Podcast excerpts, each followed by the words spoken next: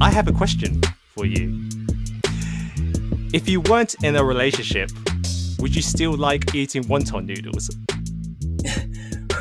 What kind of question is that? Um, is that was that in a, line in the in the Warrior Warriors? I don't Yep, remember it that. was. oh, do you Um, not remember? Oh, god da- damn it! This joke doesn't work at all. Okay, well, let's let's start the episode. That's fine. That's fine. Uh, yeah, I think I would definitely. There's no no reason I would the most stop, stop eating wonton Okay. noodles. No, there's no, there's actually no relation whatsoever. And you know what? I'm not even going to explain it. Just like Michael Wong did in in the Royal Warriors. There's there's a lot of things that don't deserve to be explained this movie, particularly related to Michael Wong. Yeah. Oh God. Yes. Yes. Um. But yeah. Welcome everyone to another episode of Hong Kong Gore. Uh, with me, Bibi Hui, and with Oh, exactly. Um, before we get to the main topic, uh, we've actually spoken about this briefly uh, prior to the recording, but you went off and saw John Wick 4. yes, I did. Yes, I did. Uh, I must admit that, and uh, it was great. It was really fun. Um, it really felt like a um, a basically watching a video game where you have like an intro, like a cutscene, and then a level, and then they move to a different level, and then there's another action scene. So it's not very plot heavy, to say the least. Um, Yeah. But it's a good conclusion to the, the John Wick saga, so I enjoyed it. But obviously, one of our actors uh, tonight is is also in this movie. Uh, Yes. so uh, Hiroyuki Sanada is Yeah. in this one. Um, in the Blu-ray from Eureka, they actually give him. Uh, so he's been in the Twilight Samurai and Avengers Endgame. And I'm like, yeah, but he's also in Ring.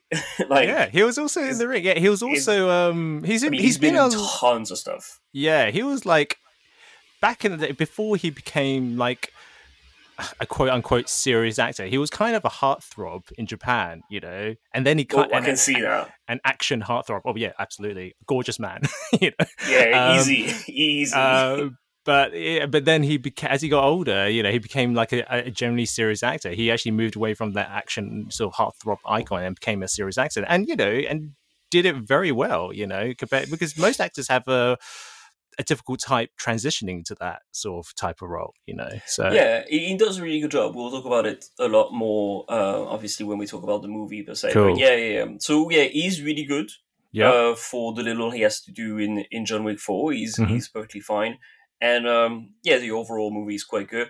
A lot of video game stuff. Uh, yeah. I heard that um, there were a couple of of P- uh, critics who said, yeah, it is very much like a video game, but it's it's they say it as if it was like a, a criticism of of some sort. I'd say I can see that, but it's also just so enjoyable that Yeah. I mean, it's also the the saga has now really made it, um, like it made it a staple of of the. Let me rephrase that. Um, John, you go see a John Wick movie only for the action. Yes. Like you don't go see the John Wick movie for the plot. Sure, Yeah. you care for the character a little bit, yeah. but it, it has a very good lore around it, and it, has a very absolutely, yeah. uh, in, an interesting sort of universe or sub community within the sort of narrative of the film. But you know, in, in terms of actually like plots as they go, it's very much you know.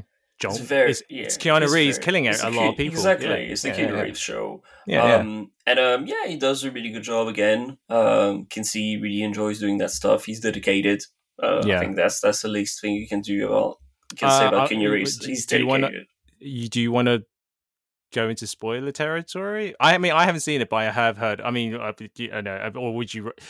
Actually, you I know don't what? think Bef- there's much to spoil really, and okay, um, yeah, like in the sense because the plot is what it is, and after Yeah. that, yeah, sure, there's different scenes you can talk about, like when they're on the staircase, yeah, or um, what else? Um, Uh, oh yeah, and the particular scene that basically is exactly like Hotline Miami. Yeah, Uh, I remember you mentioning It's that. shot was, from above. Yeah, Yeah, I remember you mentioning that. I was like, oh, that's a very sort of interesting, um, sort of cinematography sort of Yeah. choice in shooting it's action. a very good idea. It reminded me also of something that was done very recently uh, in *Malignant*. Uh, so Oh, a, a okay. very fun but terrible movie. Um, what happens? It's terrible. Like it's terrible. The plot makes no sense. But it's, Sure. it's hilarious. yeah, And what happens during the movie is that uh, James Wan, being James Wan, he really likes the tech stuff, and he's a really good director, I would say. And yeah, at some point, the character, the main character, she starts running in the house, and you can see her running through the house and escaping whatever she's afraid of hmm through, well, from above. So you Yeah. can see her running from the different rooms, just like Yeah. you do in the scene in John Wick and in Hotline Miami. So that kind Right. of stuff, which is very much like a um, you know, an old school video game stuff. Um, like the first Metal Gear Solid, I think. Oh, had that okay, then interesting. that that kind of view. And I felt like, oh, you know what? That's you know, in this whole movie that is completely ridiculous. It's an interesting scene. It's an interesting way to shoot that scene. And uh, I wonder if they saw that and thought like, wait, we could do this in our own movie, yeah, or just they thought, well, let's do like kind of even continue with the video game stuff and, and Mm. do like you know that kind of viewpoint. Um, but it's either way, it's a really really good. Well, and also because it's shot from above, there's no cuts, so it's Yes. technically A like, long shot. Yeah, it's a long yeah. shot. Oh, so okay I don't know how real it is of a long shot because nowadays you can make you know swift edits and, and all Yeah. this, but it, it does look very impressive and it's very long. So for what it is, it's you know even if it's not long shot like you know in Hard Boiled for example, where they Yeah. really set up everything. Oh, yeah, and yeah, you're yeah, like absolutely. Jesus Christ, uh, it's amazing. but it's Like, striving for that sort of like technical Exactly. uh, sort of uh, uh, quality if you will Yeah. so yeah exactly. okay how would you uh rate that film compared with the uh, previous three films where, where, where does Mm. this go in like if you were to like rank them you know Okay, so that's really hard. I'd say I'll honestly because of Death by Book.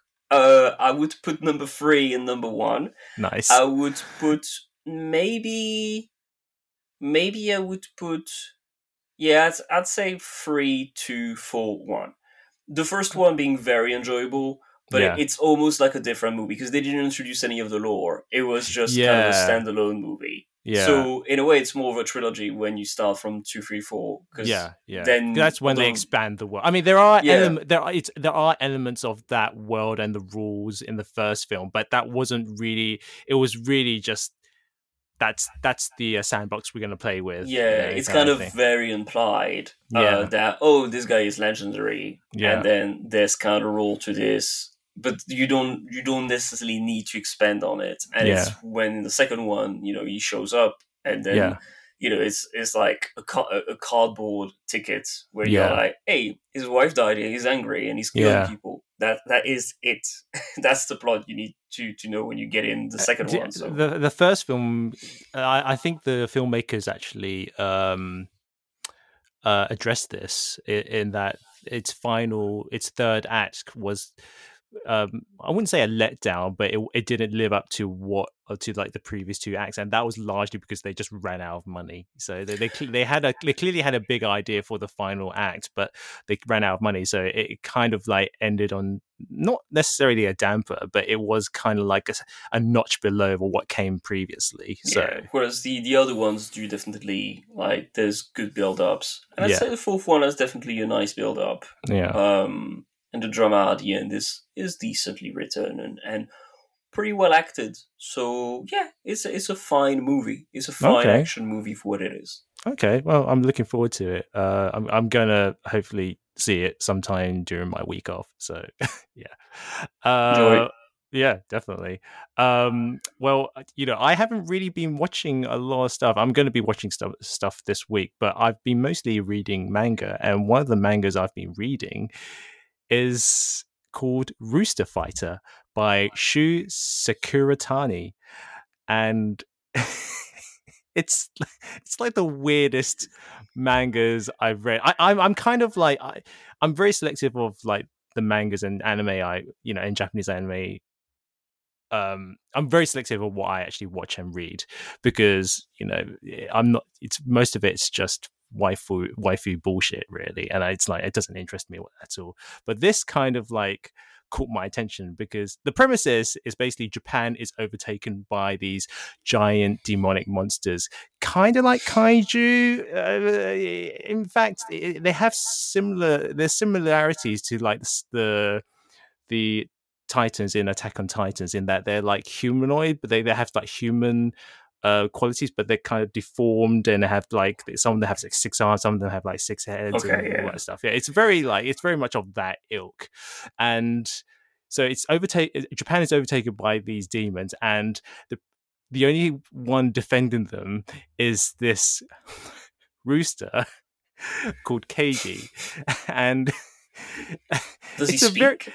he speaks. He speaks. The, so it's it's very not like a gun the dinosaur situation where no, it's no, like, no, not at all. It, it's a lit- It's literally a rooster who who basically communicates with other, other animals. But the idea is that they can't communicate with humans. In fact, there is actually a plot point where one of the characters, who's also who's actually a hen, her name's Elizabeth, uh, who's is, I will explain. It's Keiji's old flame. She communicates through with humans, but through uh the uh, through a smartphone. So whenever she needs to speak she uses the smartphone to actually communicate with humans. It's it's very weird it's very funny but the whole premise is the character the the, the whole sort of like the, the it posits a character that it's very it's a very old fashioned sort of story and narrative in ter- and its characters because Keiji the main character is is very much the strong silent stoic warrior that wanders Right. through like the landscape kind of So, like, like Fist of the Kenshiro yeah, exactly. Fist of the North Fist- Star, yeah, Kenshiro from Fist of the. North Star or Ogami Itto in Lone Wolf of Cub. He's very much of cut from the same cloth. So he's very like hyper masculine, stoic, um, and a lot of the comedy comes from the fact that because he it is it's basically a chicken acting that way. So you know he fights demons. He you know um, spends has somewhat these weird sexual encounters with other hens. In fact, there are a few panels of sex scenes where he's boinking other hens. It's really it's that's where the comedy comes out. Um and you know it, it, it's so it's it's very traditional in that sense and because that that and that's where the comedy comes out of it's like it's because it, you know we see that type of character but with this sort of weird animal it also I don't know if it's intentional or not from the author, but it kind of also subverts that hyper masculine hero that we see in the 70s Right. and 80s because throughout the actual story, there are moments where that stoic persona can't actually breaks, and we actually see Keiji for who he really is, which is kind of an asshole, someone Right. who's like obsessed with food and a bit sex starved, and how he treats like women is actually quite bad. You know, we- you know, there was Mm. actually a scene where he like after a night a night of passion with like a hen, he literally walks off, and the hen was like, "Where you going?" And it was like, you know, I'm, you know, I, I'm not the type of guy that actually, you know, sticks to one place. I have to like wander the earth, and I was like, but what about me? You know, what, what about our, you know, the night of passion? I thought we, you know, we had something. You had there. Something, he- yeah. yeah, exactly. And the Keiji just literally responds with, "I just gave in to my animal instincts," and just literally just, just runs off. And and it's like, okay, then so he's like, he's, he's definitely playing up that hyper masculine hero, but you find that when he, you know, when he actually does feel like, oh, you know, I want a night of passion himself, he returns to like, you know, he returns to the hen who had like who he pretty much abandoned and finds that, you know, she moved on with another rooster, and Yeah, it's kind of, and you see the uh, the expression The on his face yeah. the disappointment, but but to the point where he does actually display certain behavior that's akin to like incels because his face you Oh, could tell from it yeah i know he could tell from his face where he's like oh what a slut kind of thing. And i'm like Right, what the hell is this? And it's like it's it's very much subverting that whole hyper masculine sort of hero and actually just like breaking that sort of archetype down to the archetype down and like showing like audiences that actually this archetype is really unhealthy and you can tell where even though we're following this character, we're also the the author reminds us that the, he's kind of an asshole, guys. So, yeah, I Right. like to like you to remind you of that. So I don't know if that's intentional, but I have to say it's kind of smartly done, even in some way, shape, or form, in that it calls out on that particular archetype. Okay. Um, it's very fun. It is weirdly funny for those reasons. There are other aspects about it, you know, that I really enjoy, and and I, I also love the artwork because the author has a way of actually drawing these expressions on these animals that are quite that are quite human. yeah, it's not. It's not necessarily It's, easy to make. it's not easy. It's not easy to yeah on the- animals. the uh, you know, with that yeah. you, the only way you can actually really do that is really animate them like really draw them in such a hyper stylized animated style but for the most part the animals we actually look at they're actually fairly realistic in its depiction and how he how the author um draws these uh animals but able to sort of display the right emotions that hits certain character beats and comedic beats that is actually even just as important even probably more important was actually pr- like i was surprised how well done it is you know kind of thing. So i don't know I, I, I think I've spoken about this with you prior to the rec- this recording. I, I I recommend it. You know, you Yeah, know, it sounds pretty yeah. good. I'll definitely give it a shot. Yeah, yeah, yeah. I mean, I read the first two volumes and uh, just had a. I, I was like, I read, I was reading on the train, and you know, when I saw like when, when I, I was laughing a little too loud, but also I was a bit like, oh shit, there's actually like sex scenes between chickens. you know? Yeah, but it's it's less. To be, Yeah, to be- yeah. I don't think anybody will be offended No, if no, I no, say no, like, not- it's not- less suggestive when it's Yeah, when it's I mean, chickens. yeah, exactly. It's like, but also, you gotta say, you gotta say, I mean, no one will uh, like no one will actually like raise an eyebrow. But if you look at the panels, it does look like oh god, this is yeah, okay. This is, this sounds very funny. It, it is very funny, and it's a you know, like I said, it's very well done. I don't uh, in terms of it's subverting that sort of hyper masculine and sort of action hero ar- archetype. So yeah, go yeah, I I do recommend it. So yeah, I will recommend also that there is a uh, video game, uh, Hokuto no Ken, so Fist of the North Star uh, video game that just came out uh, to Oh. practice. Yeah, it's a fitness game. Um, what are you serious? Yeah, it is a fitness game. So you do like kind of like boxing movements uh, with your with on Wii. Uh, sorry, it's not on Wii. Sorry, it's it's on the Switch, obviously. And then you you do movements like you know, ri- uh, right arm, left arm, Oh right arm, left arm, that kind of stuff. It looks very fun. It looks very Oh. fun. There's music from the show. Oh wow, Uh, they have like there's I think there's an English dub because there's there's a French dub. Uh, Oh, because they went to the extent of having like actors, French actors do Yeah, that yeah, yeah. version. I mean, there's obviously a huge market for that in in France. Uh, Yeah. Fist of the North Star was a cult classic for, for a lot of people, despite being being so heavy, heavily censored um, that you barely it barely made any sense. and they changed. That's the thing. Like for people who are English was listening and don't know about the French dub of Fist of the North Star, it's it's quite amazing. I rewatched a clip today because I was watching a playthrough of that right.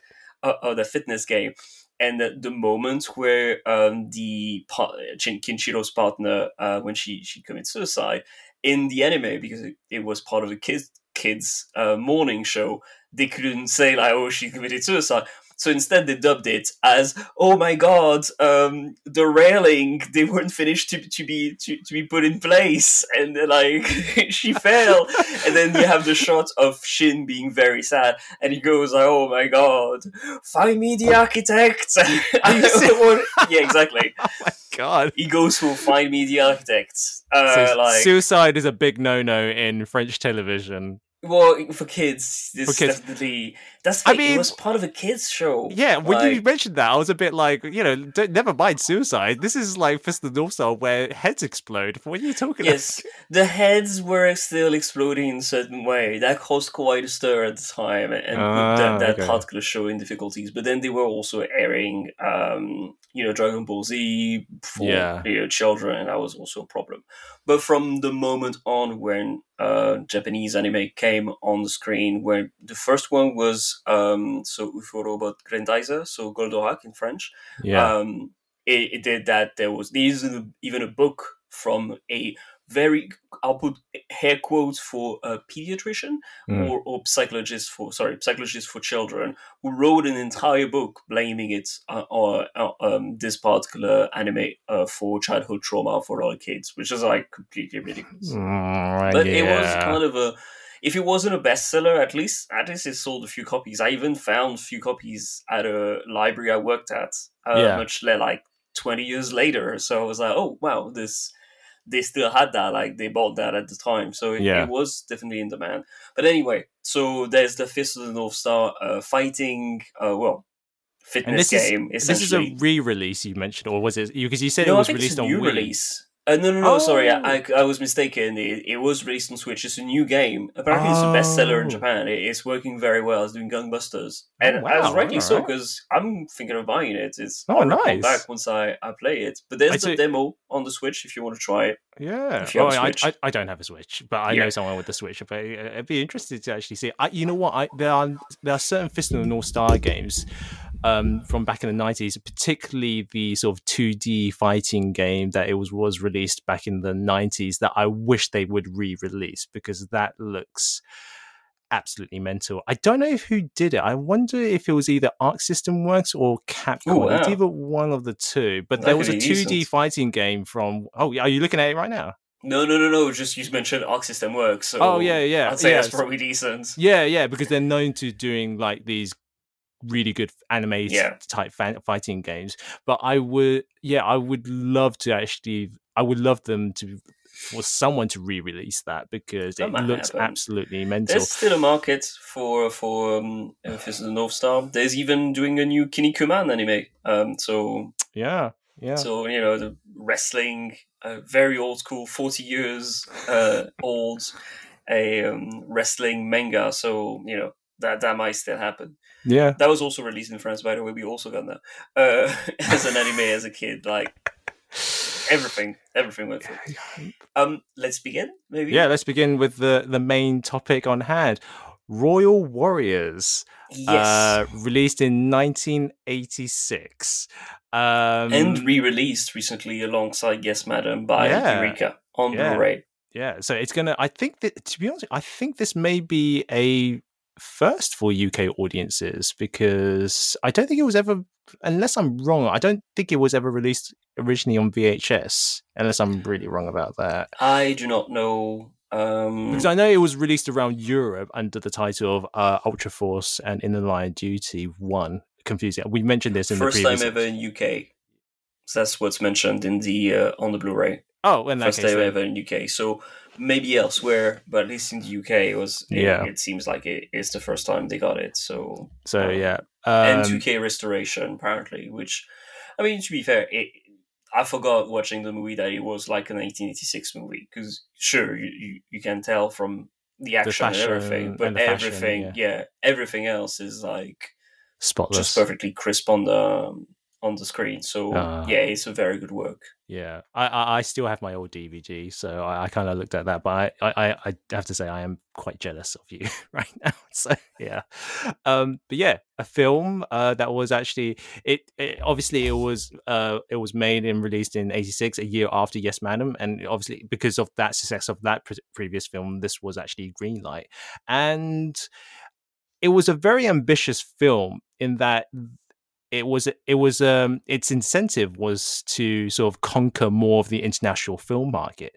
So it was you know the film was it doesn't emphasize on just hong kong style action but also uh gunplay uh, pyrotechnics car chases Oh my God, yeah exactly. It- there's so a real, much. it's a very it's a very in terms of its action um uh, in terms of its action sort of direction it's a very it's a very eclectic sort of action film in that it, it it's trying to throw everything out to actually sort of appeal to like the widest demographic But it does it in a more in a more coherent way Yeah. um, than Yes, Madam. Um, Yes. I'd say because it, Yes, Madam, we talked about it last time. Yeah. switch from like some kind of more crime story to more comedic elements, yeah it's and a then much more merge them in a clumsy way. yeah whereas- with here this is a much more cohesive sort of like pro- project. There, there Uh, are problems with it, but it's Oh, God. definitely just stays on one on one lane, and it does it pretty well with all the problems that probably comes from a 1986 movie Yeah, or Well, even a 2013, 2023 movie. Anyway, yeah, and it was actually in collaborate because uh, the fact that we have Hiroki Sanada or Henry Sanada, I'm going to call him Hiroki Sanada because you know that's how I always known him as. Um, he was uh basically the production went to sort of Sonny Chiba's production studio and that's and they kind of collaborated on that front and that was the reason why Sanada was uh co-starred alongside Michelle Yeoh and Michael Wong and it, it it definitely adds to that international appeal because it was the film the production company D&B they were like okay this isn't just for Hong Kong this is like for all of Asia and Japan was a really big market at that time as well so Okay, obviously yeah. they wanted to incorporate more stars it's not unlike actually it's, you know what it's not unlike the film industry now like I, I think the mo- the example I can get off the top of my head you know that uh the return of Xander Cage that you know Vin Diesel Yes. film so you know it, where it decided okay let's get Donnie Yen in to actually appeal to the Chinese market. And I think there was an, uh, a Bollywood actress who was trying to uh, w- t- it- so they can actually appeal to the Indian market and obviously Tony Jaa, the Thai market, and so on and so forth, kind of thing. yeah, So- absolutely. There's even a French movie that came out um, a couple of years ago. There was a romantic movie that stars a French actor, and Yeah. then the guy, guy goes to Korea because he's talking on Instagram Right. with a um, a Korean woman who's played by Doona Bae, um, Oh, who, plays, okay. who speaks perfect French. Um, Wow, she speaks okay. French at some point. I was like, oh, okay. I didn't expect you knowing French that well because I expected you to, you know, maybe speaks Korean or Yeah. like there would be language difficulties, like there would be a plot point. Nope, she speaks perfect French. Wow. Um, so I mean, she's great. Anyway, I really love that definitely helps. Yeah. yeah. fantastic actress anyway. And yeah, the movie is essentially like advertised that was created as a collaboration between France and uh, South Korea. Oh, okay. Then well, there you go. Again, so that was definitely uh, Royal Warriors incentive, and the budget for this film was huge. Like it actually, you, you uh, can so, see that on the screen. so yeah, you can see that on the screen, but it cost twenty million Hong Kong dollars, which Ooh. is kind of unheard of because that's you know Hong Kong. Even like the bigger budget films, they they try to keep like on a low keep it on a low budget. Uh, Mm. like, I think 10 million would be considered a big budget film and all that stuff. So it's like so for have a, for a Hong Kong film like that in the 80s to actually cost 20 million Hong Kong dollars is like absolutely insane.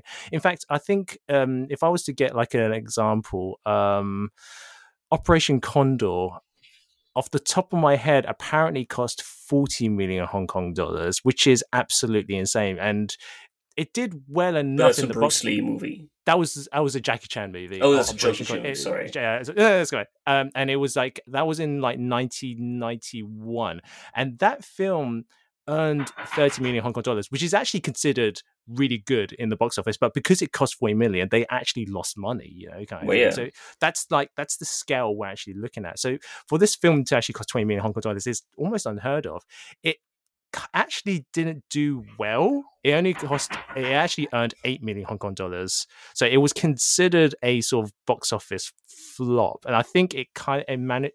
I wonder if it recouped its losses through the market beyond Hong Kong because it did had a uh, an agreement with Toei. Um, is it Toei? Yeah, Toei Company. Uh, that they will be that that film will be screened in 160 screens in Japan. So and it, probably recouped its losses through like the video market. I don't know. You know, that's I, I can you know I, I I tried researching that, and uh, that's as far as I'm gonna. I I, I was kind of like I hit a wall on that end, but yeah, it didn't it didn't do well, but. It's still a great film, but I think in terms of its D&B's over incentive, it was. I guess it was like, oh, you know, let's stick to like the local market and just like, you know, stick with like I don't know, old form- formulas in order to sort of Oh, absolutely, and it, it, Yeah. it does it does it pretty well. Um, so there's a few returning names still from Royal Warriors, despite the fact that this is supposed to be so in the line of duty. So, so one, this this what yeah so this is like as previously stated in the yes madam episode um this was released as In the Line Duty One, but it was only re- but it was only called that because when Yes Madam was eventually released in like uh, you know beyond Hong Kong, it was released after um, Royal Warriors, so that's considered in the line duty too, which is really confusing. But within the age of the internet, I think the with the re-release of Eureka, they're actually stressing that no, Yes Madam, they kind of It's the first one, rebrand- yeah, yeah, they rebranded the film or you know subtly rebranded the film that Yes Madam is the first of the In the Line Duty series, and Royal Warriors is now the second of In the Line Duty uh, series. Having said that, Michelle Yeoh plays a totally different character. Yeah. Like, yeah, yeah. Her, her name's like her name. Even her name's different. Like it's like I think in the previous one, it's it's she's only uh, addressed as Inspector M, whereas here she's actually Michelle Yip. And Yeah. that's her character name. Yes, there is a very there's there's the lack of imagination for names. So because Michael Oh, God. Wong's character is called Michael. Michael Wong. So like, Haruki Sanada is the only character that has a totally different name. I wonder if he's like, yeah, let's call you Sanada, and Haruki Sanada was like, no, no, no, give me a different name. I need, I'm an actor. Give me something to work Gi- with. give me something. Yeah, he doesn't have much to work with. They, they, Yeah. I mean, none of them do have much to work with, but Sure, they, they yeah. do a decent job with it. Um, so it's directed by David Chung, uh, who doesn't have much director credits. No, but he's- mostly cinematographer. Yeah, he he he he um he only directed only a handful of films. Um, he then directed uh, Magnificent Warriors, which was uh, Michelle Yeoh's third outing as an action hero, and that was kind of like an Indiana Jones or a female Indiana Jones type Right. of film. Uh, good film. I like it. Uh, and then he he directed this really insane film called I Love Maria, which is basically Hong Kong's answer to like science fiction, and it, it use it, uses a lot of like um it was a really ambitious film in that it uses a lot of practical effects and like and like uh, and sort of like it, I think it has uh, its own sort of robot and androids. It's kind of like oh God, yeah, it's a very it's kind of like them trying to be like oh let's make our own Terminator film. Do you know what I mean? You know, right? Okay. so it, it, it but it's it's a very wacky film. It has it has Tony Leung, you know, the guy who was in uh, Shang Chi, and uh, even has Tsui Hark in it, I believe. I know. Jesus. Yeah, yeah. He, So he likes to play the Stooges in those. those he films. really he really does, and um, I don't remember much of it. I just remember how batshit insane it is. But yeah, but after that, he he focused. Uh, David Chung only focused on cinematography and. You know, acted as a cinematographer for some of Hong Kong's most well-known films, like God of Gamblers and Once Upon a Time in China. Yeah, so, you so know, it's, it- it's nothing to be sniffed at. You for know? sure. But it, it shows, I think, in the movie because all the previous the previous one we talked about, so yes, Madam had Yeah. more ambitious shots. When Yeah. it comes to Royal Warriors, it's much more low key. Like he's Yeah. a competent um, man behind the camera, but he Yeah. doesn't he doesn't have really have a style. No, and- Actually, one of the thing is that the second director on Yes. this movie is Johnny To, who Johnny was To, yeah. just getting started yeah, um, and who does probably we can only presume because we don't really know which scene he's shot. But Yeah, I- there are scenes in this movie that shine a lot more, and when you see the name Johnny To at the end, you're thinking, "Oh well, I wonder who did those ones." Yeah, no, there are definitely there are i i in many ways. If you look closely, it is somewhat of a disjointed experience because Yeah, there are there there are moments where it's like, I wonder who directed this sequence because so John Shum. Um, in fact, you know John Shum, the guy. He was one of the three stooges from Yes Madam. He acted as kind of like its film's sort of like supervisor slash kind of executive producer. So he did. John Shum did some helped with the directing duties. Uh, oh, as so as well. I As think Johnny well, to-. Johnny To's credited. Derek E. Derek Yee. I don't know if you know that name, but he's an actor turned director. Uh, he's more of a director nowadays uh, than an actor, but he also helped out with the directing duties for this shoot. And you know, he's also very well known of doing like sort of these crime thrillers and. Um, but recently, he I think the most recent film he uh, he directed was Swordmaster, which was a remake of a film that he actually starred in called Jeopardy back in the Shaw Brothers days. So it's like, yeah, very impressive. But yeah, there are definitely um, there are definitely moments in the film where I wonder there was like, oh, okay, that was clearly directed by like we- can only speculate by you know by just watching a film but i believe let, let's say the the the nightclub sequence i believe that was directed by johnny to. There are just so many elements about that that i feel like that was just there's johnny to-isms that i recognize purely Yeah, based on the fact of what i've actually seen of like his later like sort of more signature films like the mission and exiled and and uh, it's one of the best Time. scenes.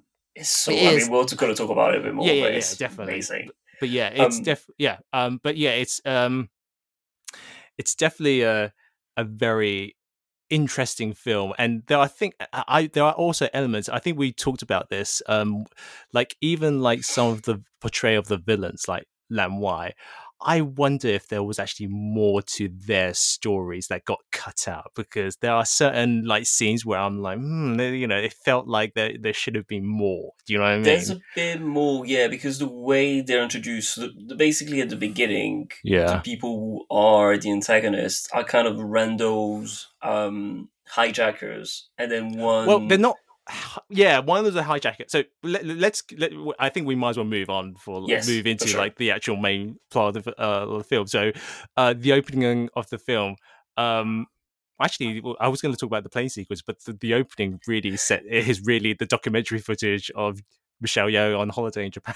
Oh, is it really a documentary? Because it I don't know. It looked like it. It really looks like it. I don't know. Yeah, I don't know. can imagine it is because like you have like a lot of pop culture thing, and she's Yeah. dressed throughout the movie like spectacularly well. Like oh, No, every yeah, yeah. outfit she wears during this thing, yeah. every hint of makeup, like touches of makeup, is amazing. So she's, she's, probably she's probably like at her most stylish compared to Oh, like yes madam i would say yeah, you know like any occasion she has, any scene she has, even if it's a scene where she's supposed to be like more dramatic and she could Yeah. be wearing something else, she's like, no, no, no, I'm I'm on top form. yeah yeah. This this outfit is gonna just blow you away. And it's it is amazing. And she she plays super well so it's really never a problem. No uh, like yeah. it never contradicts or anything or seems weird. She's just amazing. So there's that. But yeah at the beginning it definitely looks like Hmm. like you would think like you would shoot on your holiday um Yeah. and actually i would even argue that the intro to this would have suited yes madam a lot better because oh interesting because it would have suited more of a tone of like oh it's a you know it's a oh lighthearted yeah you're film. right it is very lighthearted isn't it yeah yeah and yeah. the fight scene at the beginning, she's amazing. She's much more confident than in Yes Madam, on the other hand. Oh, Like, yeah, the absolutely, kicks yeah, yeah. are just superb. But after that, the movie switches from a completely different tone. And when you think of Yes Madam, the beginning is a very like dirty Harry thing where she's like stopping this pervy guy and then after that arresting Yeah. them, like very super, like big action scene. yeah So would I would have reversed both if you know if that would have been possible, but it doesn't matter. The scene is great. You can see the on the ground the mats, like the grey mats when they when they fight. It's kind of Yeah. it's a bit It- visible. It's a bit um, of a, it- but it's a it, it it's understandable it's a safety precaution come on you know kind of thing. Absolutely. yeah yeah yeah Which is really funny when you think of the rest of the movie, where the safety precautions are completely Literally. thrown out out of window. Like, Yes. and in many occasions, yeah, literally, because like Yeah. you're you're watching this thinking, oh, they've put the mats, it's Yeah. nice, and then throughout the movie, you're thinking, where where are the, where are the mats? I'll Shouldn't there we- be we- mats? yeah Have you like thought we- of mats? No, no, no. Let, us just move on. Let's move on. There's no rhyme or reason. There's kind of like, well, we, you know, we had mats when we were in Japan, but we don't have it with us today, so you just have to live with it. yeah, you'll just be thrown against the uh, against the, the the cockpit for no reason. Yeah, Um, anyway, so yeah, after that, they move uh, the action move to the airport and Yeah. the airplane, which is the most massive airplane. yeah. The most roomy airplane you can never see. If airplanes like- were like this, I would take the airplane much more frequently. Like, yeah, it's oh, not. uh, It's not. For, it, I, this is way beyond first class. oh yeah, completely. Yeah, that was thinking, watching this, thinking like, wait, have I ever been in an airplane that's like this, or is it just like, yeah, it's certain very expensive, so I might betraying the fact that I'm just poor and I can't afford to go into those things or never spend the money because oh, God. my god it's huge and also in a way i was thinking about that while writing while writing my notes this is a bigger airplane than in the movie Airplane, which is supposed to be a comedic airplane. And you're looking Yeah. at this thinking, like, there's so much space on top. They never try, they didn't try to recreate There's an two airplane. levels. There's two Yeah. levels. What's going on? I was like, I, I've never been on a plane where there's actually two levels. Like there are actually stairs that go up or down. Never in my life. What kind of? This isn't easyJet. This is or whatever. and know. for the purpose of the scene, the, you would have thought that whoever wrote the script, so in that case, that's uh, Kan Chung Song, uh, Yes. worked a lot with uh, Stephen Chow in the Yeah. most remarkable moments. But when he wrote that script, you would think that he probably thought, well, you know, it's going to be an airplane, so it's very tight and it's difficult to move. And Yeah. instead, they just went, nah, liberty of movement is very important in an airplane. Or an airplane scene. So let's do this. Yeah, arguably the most unrealistic scene out of the whole film, based on the fact that it's like there's just so many things that you go like I. There are so many things that actually happen in this in this sequence that I literally went away and did some research in terms of like how how how do we get the logistics out? So for one thing, the fact that you we have um our criminal boarding on a commercial airline, you know, he's actually been, you know, uh, extradited, the Right. co- you know, you know, ex- escorted, you know, with you know officers, but in a commercial airline. And I wondered, is that actually a thing? And I actually looked this up. Now, not this is these are the rules, but based on like the American, uh, you know, law system Yeah. as opposed to the Hong Kong sort of law system. But I wonder if that's just the writers being like, you know, it's like, well, Yeah. we're, we're appealing to the American market anyway, or the Western market anyway. So, you know, what the hell, you know, kind of thing. So I kind of did a little research, like, not that it, you know, it really actually matters, but we, they, the question of whether they, uh, you know, the a, a criminal will allow will be allowed to fly on a commercial flight with pas- passengers Yeah. is is probably down to how dangerous this criminal is right. Okay. and that it will have and you know a high risk prisoner will require a like a TSA authorization you know Mm. which requires at least one armed law officer uh, enforcement official to escort the prisoner uh they ha- and they have to be armed which makes sense because both of these you Absolutely, know uh, uh enforcers uh offic- officials ha- are actually armed uh flight times can't surpass 4 hours which makes sense because I- think it is flying from Japan to Hong Kong, so that that is definitely under four hours. Okay. Uh, prisoners aboard the flight before all other passengers. Not quite. I think I think they went in there together. So whatever. Seating requirements force them to um, force the seating requirements requires the criminal to actually be seated at the rearmost position of the passenger cabin, which I think it's actually I think he's at, they're actually seated at the most front, not the yeah, rear. the, the so- front. yeah, yeah. yeah, so I was a bit like, all right, all right then. Uh, restraints remain on the prisoner's hands. Yeah, that's definitely a thing. And you know, and in terms of eating, they uh, the criminals are not allowed alcoholic beverages. So there are some aspects that I kind of feel. There are some criteria that that scene feels, and there are others where it was like, oh, you know, just Yeah, I can don't imagine worry they about weren't going to include like good boozing for the for the criminal like that. That made no sense. But yeah. But yeah, yeah. uh, so we ha- so the main criminal we actually see is Michael Chan Man, who is uh, a- an actor who is known for do playing you know heavies, and he's actually like a real life fighter, you know, kind of thing. He's actually um. I think he he's actually a contemporary of Bruce Lee, you know, kind of thing. Oh, wow, okay. Yeah, so he, he so he knew of Bruce Lee uh, at the time where he they were making sort of films. They never really made a film together, but Chan Wai Man he he was not he, i think while bruce lee was you know doing films in golden harvest Har- golden harvest michael chan man was doing films in shaw brothers and you can actually see him in films like uh uh, Five Element Ninjas. Uh, I'm just trying to think of the other films off the top of my head, but can't right now. But yeah, he, he he's most well known to actually doing more Shaw Brothers sort of like classical kung fu films. Um, the other actor is hang on, let me just go through my notes. Uh, is a gentleman named um Gum Hing Yin, uh, if I actually pronounce that correctly, and he normally pl- he's more of a character actor. I think he's probably well more well known as well internationally as one of the police officers that actually portray Jackie Chan in Police Story. Um, But yeah, he he is. Uh, I, I don't think he's known to be an action guy, but he has been in action films, but playing like sort of let's say sleazy type characters. Okay, yeah.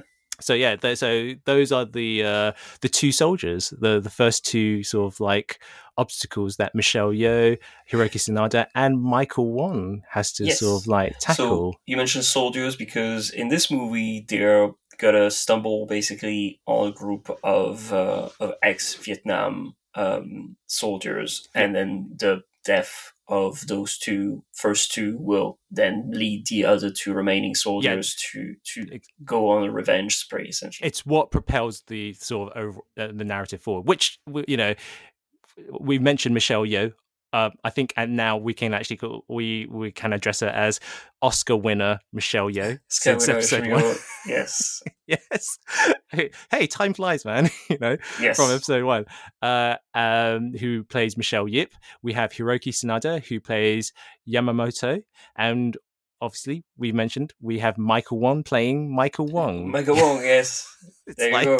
it's like lazy. or- 'Cause- 'cause- yeah, exactly. It's uh, right. He only does that in a couple of films where I see like he's called Michael in other films, but like that's that Yeah. doesn't stay like become a mainstay. Yeah. Um, but Michael Wong, so who plays in this ac- in this movie a security guard who Mhm. uh, gets involved in the um, well. Not the hijacking, but in, in the action scene and, saving the, the day, and uh, who's essentially the worst guy ever when it comes to women uh, throughout the whole film. can't literally can't read the room at all. He's like terrible. He's terrible. He reminds me a bit of Chris Tucker in the sense that with Jackie Chan, like he's that kind of just not complete sleazebag, but he's he's he's he's almost a comic relief kind of guy because you look at it Yeah. and think like, what are you He's- thinking? It's so obvious. Like, don't do that. yeah, I think it's it- just terrible. it's funny because you know there are moments where I was quite concerned when I was rewatching it. I was like, "Is this guy creepy?" But in the sense that I don't, I'm not going to call him creepy because there was one scene. I mean, I'm skipping ahead here, but there was a one scene where he follows Michelle Yeah. Yip to, to the apartment, and he and Michelle was like, "Oh, I, I wasn't planning to actually let you in," and he doesn't. To be fair, he doesn't force his way in. He literally was like relying on It's still was- massively creepy. Like It's still massively- He yeah. meets her at a place of work unannounced. yeah, then follows her in a car after Yeah. she denied wanting to see him like is before- true. nicely. So he follows her like closely and Yeah. then follows her to her own flat. Granted, he stays in front of the Out- door. yeah, he literally that's- counts one, two, three, and Yeah. Michelle Yeoh decided, "Oh yeah, let's you could come in." It's like, Yeah, no, all no, right, he's, he's he's a creep. He's a creep. he's a creep, but he only it only works in this movie sort of Yeah. because he's dashing. Yeah, and he, he, and- he he doesn't. He like he like teeters on the line. He never truly crosses over it. He he comes Yeah, close in like various very circumstances. close. Yeah, very, close. So only at the end does he sort of redeem himself in a way, but Yeah. like it's it's a very it's a very very low bar. He's he's reached. No, But, no, um, he's he's not awful. He's he's always played for laugh, and uh, yeah. Although most think of the he's- time at some point, He's yeah, meant to be quite childlike. So he's like Yeah. he's meant to be. We meant to as an audience, we're meant to be like he's quite good, good, looking, but he's also kind of an idiot, you know, kind yeah, of thing. we'll talk about it maybe a bit more later. But he also talks to a fish, as, a fish at some point. So there's also that. Um, Um, back on the airplane sequence. back on the airplane, yeah, which is really violent. Like, Oh, yeah. I felt like that was from the get go, knowing going into the movie after the nice intro with the, the, the pop culture and everything. You're like, hey, Yeah. it's cool, and then you see them fight, and you highlighting the fact that you highlight that. Um, so uh, Michael Wai Man Chan is an old school martial art guy yeah, yeah, does explain things quite a bit because Michelle Yeoh, like we talked about last time, is Yeah. somebody who um, is comes from um, the Royal Academy of Dance. Um, yes, is that yes, correct? yeah, Um, so from London Royal Academy of Dance. Yeah. Um, so she's perfectly suited to play action roles Yeah. and to play um, to fight in front of the camera. Yeah. But yeah, the other guy, Michael Wai Man Chan, on the other hand, really goes for it. And there's Yeah. a few moments in this where you're thinking, oh, like, um, why are you throwing Michelle Yeoh so hard against the wall? Like, yeah, yeah, chill, maybe. The um, and the strangulation because it goes Yeah. like they really go for it. They really go for it. Like the action here, it's kind of like compared to like Yes Madam. I Yes Madam's action is a lot more showy and fanciful, whereas the action here, I do find there is a relentless. There's like they. It really feels like they're generally trying to kill each other. Like there's a Exactly. there's less fanciful movements. Like there are some fancy movements, but l- less so than let's say Yes madam Like you know, it's there's a there's an unrelenting violence behind it. There's a bit like oh, you know, I was I was somewhat taken aback, and we you know we can actually talk about this when we reach the final sequence because I think that really reaches its Yes. peak at the final sequence. It's like you don't get any. You don't feel like they're trying to show off. You feel like they're trying to kill each other, kind of thing. Yeah, you no, know? it's it's very much, and you could say maybe the director is trying to kill them because he's, I mean, he's the one behind the camera going like, "It's fine, just just keep stra- uh, strangling each other. That's that's all right." yeah. Um, I don't know how they did the whole thing because at some point, so one of the window uh, breaks. oh god, yes, God. And the like, the guy ends up with his head through that. But I- the whole, everything flying around him is, Okay, okay, okay. pretty well done, Okay, so I also researched this as well. so, as you should, as you should, as you should, because also- you know, because there are just certain sequence parts of the sequence where I kind of want to like look into this and see if it actually if this is true. So, breaking the window of, of an airplane is actually really difficult, like practically impossible. So, but if you were to like break a window though. Because um, there, there were a number of things will happen. One thing is that because um, inside the actual uh, cabin, uh, you get uh, pressure, compressed air, you know, Mm. basically oxygen for the passengers to actually breathe. Um, it has to ha- have them, otherwise, because they're they're actually so high up in the sky. You know, you need you know oxygen within the plane to actually for the uh, passengers to breathe.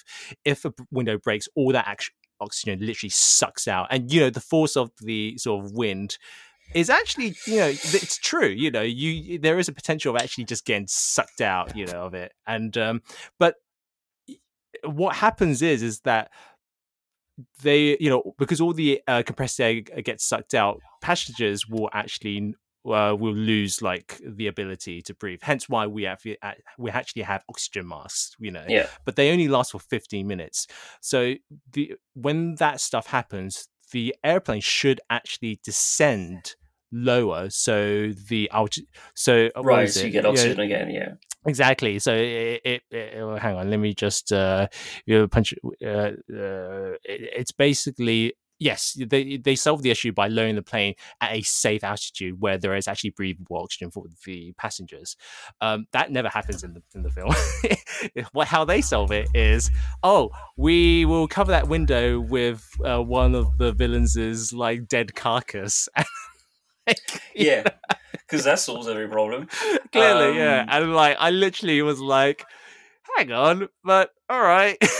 yeah, aside from this being scientifically im- impossible, it, Yeah. it's really grim. But it's not. oh god, have you seen? Yeah, have you seen? Like, have you seen the face? You know, the you know, That's like, the uh, thing. Like, like- that face, like yeah, the all- blood that comes out of his Oh, nose and eyes yeah. and ears, and you know, it's and it's like you know covered in frost. I'm like, oh, that actually is quite. A, rarely do you see that much violence in that like kind of like graphic yeah, violence in those kind of action movies. It's Yeah. definitely they went a bit over the top. I don't know why because if it was made for a more wi- wider release, you'd think that they they think about toning it down a bit yeah. or not going too far. But like, I they really go all in. do you know what? I wonder if that was the. I don't know what because in terms of like box office, I wonder if this was a category to be. So in terms of like the uh, rating system in Hong Kong, um, the most desirable uh, category you would actually want to actually release a film would be category two, which is considered, I suppose, PG thirteen. I mean, if it's category, let's say two B or category three, they will be considered like R rating or NC seventeen. Oh, okay. Or like yeah, so it's like I wonder if that was like if.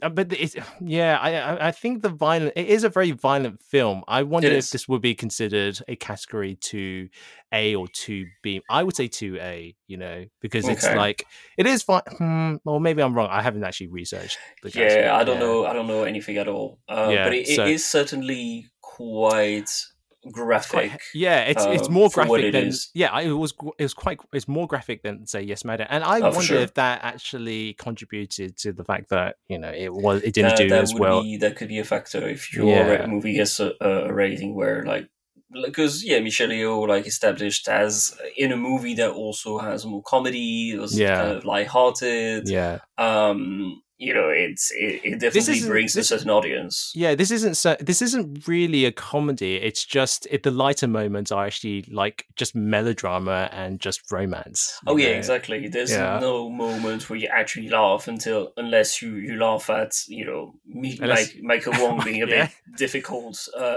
apart from that, but it's it's not playful laugh. No, no, not at all. And uh, so yeah, but it's a, it is um it's a really good introduction and, and and a nice sort of like way to sort of propel the story forward. Oh, absolutely. Um, it does it does get you in. Definitely. I, I mean, I was really impressed from the get go. Yeah, and also um another realistic or unrealistic, unrealistic sequence.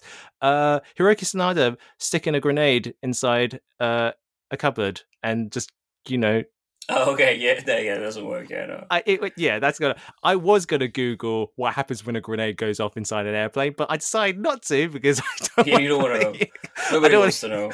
No one wants to, and I probably would be like, I think the police would literally just, you know, just come banging on the door, and be like, why, why are you asking questions of these? Why are you typing this down? Um, so yes, uh, but yeah, it, uh, again, you know, I think, like I said, you know, this is the most sort of, I would say, over the top, unrealistic sort of action sequence, purely because it's like the action directors and probably the writer were like, just like, uh, screw it, you know, let's just Yeah, go just all go out it, and not yeah, really yeah. think of like it being realistic. Um, No, because I mean, you're No, already like not. you're already like you're providing a plane with two levels and the most roomiest, you know, sort of like cabins is like already I'm like, "Ah, I don't buy this at all. so you might as well just give us a good action sequence, you know. So after that, we move to the one of the shot we um, were talking about earlier because there is uh, the introduction of our antagonist played by Wai Lam, who's the the mustache guy. The mustache Uh, guy, like yeah. That's that's basically his distinctive feature, and the only thing we really know about him is like uh, ex Vietnam War veteran, and he has Yeah. a mustache. That is it. Yeah. And um, the way the camera moved to introduce him is coming from outside the window, and then slowly moves to reach Yeah. the balcony, and then almost goes through the Hmm. the window. And that reminded me a lot of what Breaking Johnny News. Did on Breaking News. Yeah. Yeah. Because he has that whole thing, so it was much much later in his career. yeah. Um, yeah. I think it's an early two thousand movie, hmm and he Yeah. has this crane, uh, just having the the camera move just over um a, a shutout shutout in the in a alleyway uh so Yeah. it's between bank robbers and cops. And it's a really really impressive scene just at the beginning of the movie. It's one long shot really done like physically with that giant arm just moving across the whole thing. And it's, it's beautiful. But when you see it you think like oh well like if Johnny To is the second director then there's there's a high chance that he is the guy doing this because that's the kind of ideas he probably would have Yeah. to introduce somebody and it's Totally. it's a very creepy shot Yeah. um, it's a very, really it's a very, very well yeah, it's a very dour shot. I y- speaking on Lam Wai, the um the what uh I I think he does actually have an uh, a name. Um, no, he actually doesn't. Or maybe he does. I I, I can't remember. I'm going to address him as Lam Wai. His character is actually very interesting in that you, you don't see a lot in that intro, but in the I'm I'm I'm skipping ahead of myself, but only because I'm just fascinated by this character.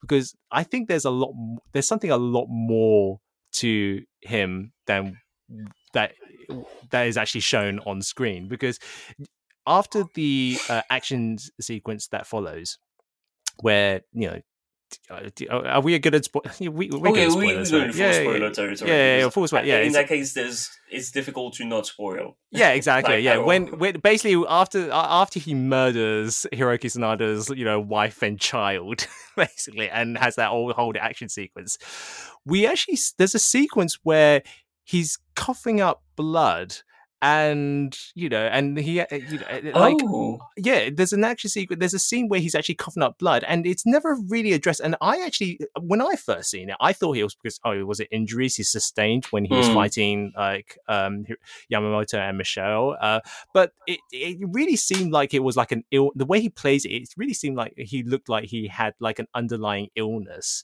and Hmm. he gets a phone call from like uh, one of his comrades that what you know and it's like and the way that he he had the way he like performs that sequence that he there's that thousand yard stare that you get from like traumatized soldiers he really displays that and i wonder if that he, there's something really there's like there's an element of his character where he's like it- there's something that's not quite there he's not who's not quite there you know mentally you know what i mean and I wonder the person on the phone is kind of like, remember our promise, you know, you know, we'll never something like, like, that. Yeah. you know, or something like that. And it's like you get an element that maybe the person on the phone is like almost manipulating him, you know, and almost, you know, it's like you, like I get the impression that because of the trauma of the war, he's not, yeah, he's just mentally not all together. Like that's what I got. Coupled with the fact that I feel like there's like an under he like he's going for an underlying illness. That's just speculation, like from the way I'm sort of broke down the scene. Because I wonder because it's an what is it a nine minute film. I wonder if there was actually more shot and there was more to do this character than we're actually shown. I mean, he does have he's a good charismatic guy, and um, Yeah. There's at the end the reveal. Well, towards the end, essentially, like after the defeat this first guy, then they move Yeah. to somebody else, and Yeah. the other guy is definitely more evil because you can he's tell. more he's more Well, he- pantomime evil. yeah, he, he loves he loves very very very hard. uh, Yeah. at every every two lines. So Yeah. I guess he was a manipulative evil guy because you know that's what people would love a lot too. yeah, So um, yeah, that's that's a possibility.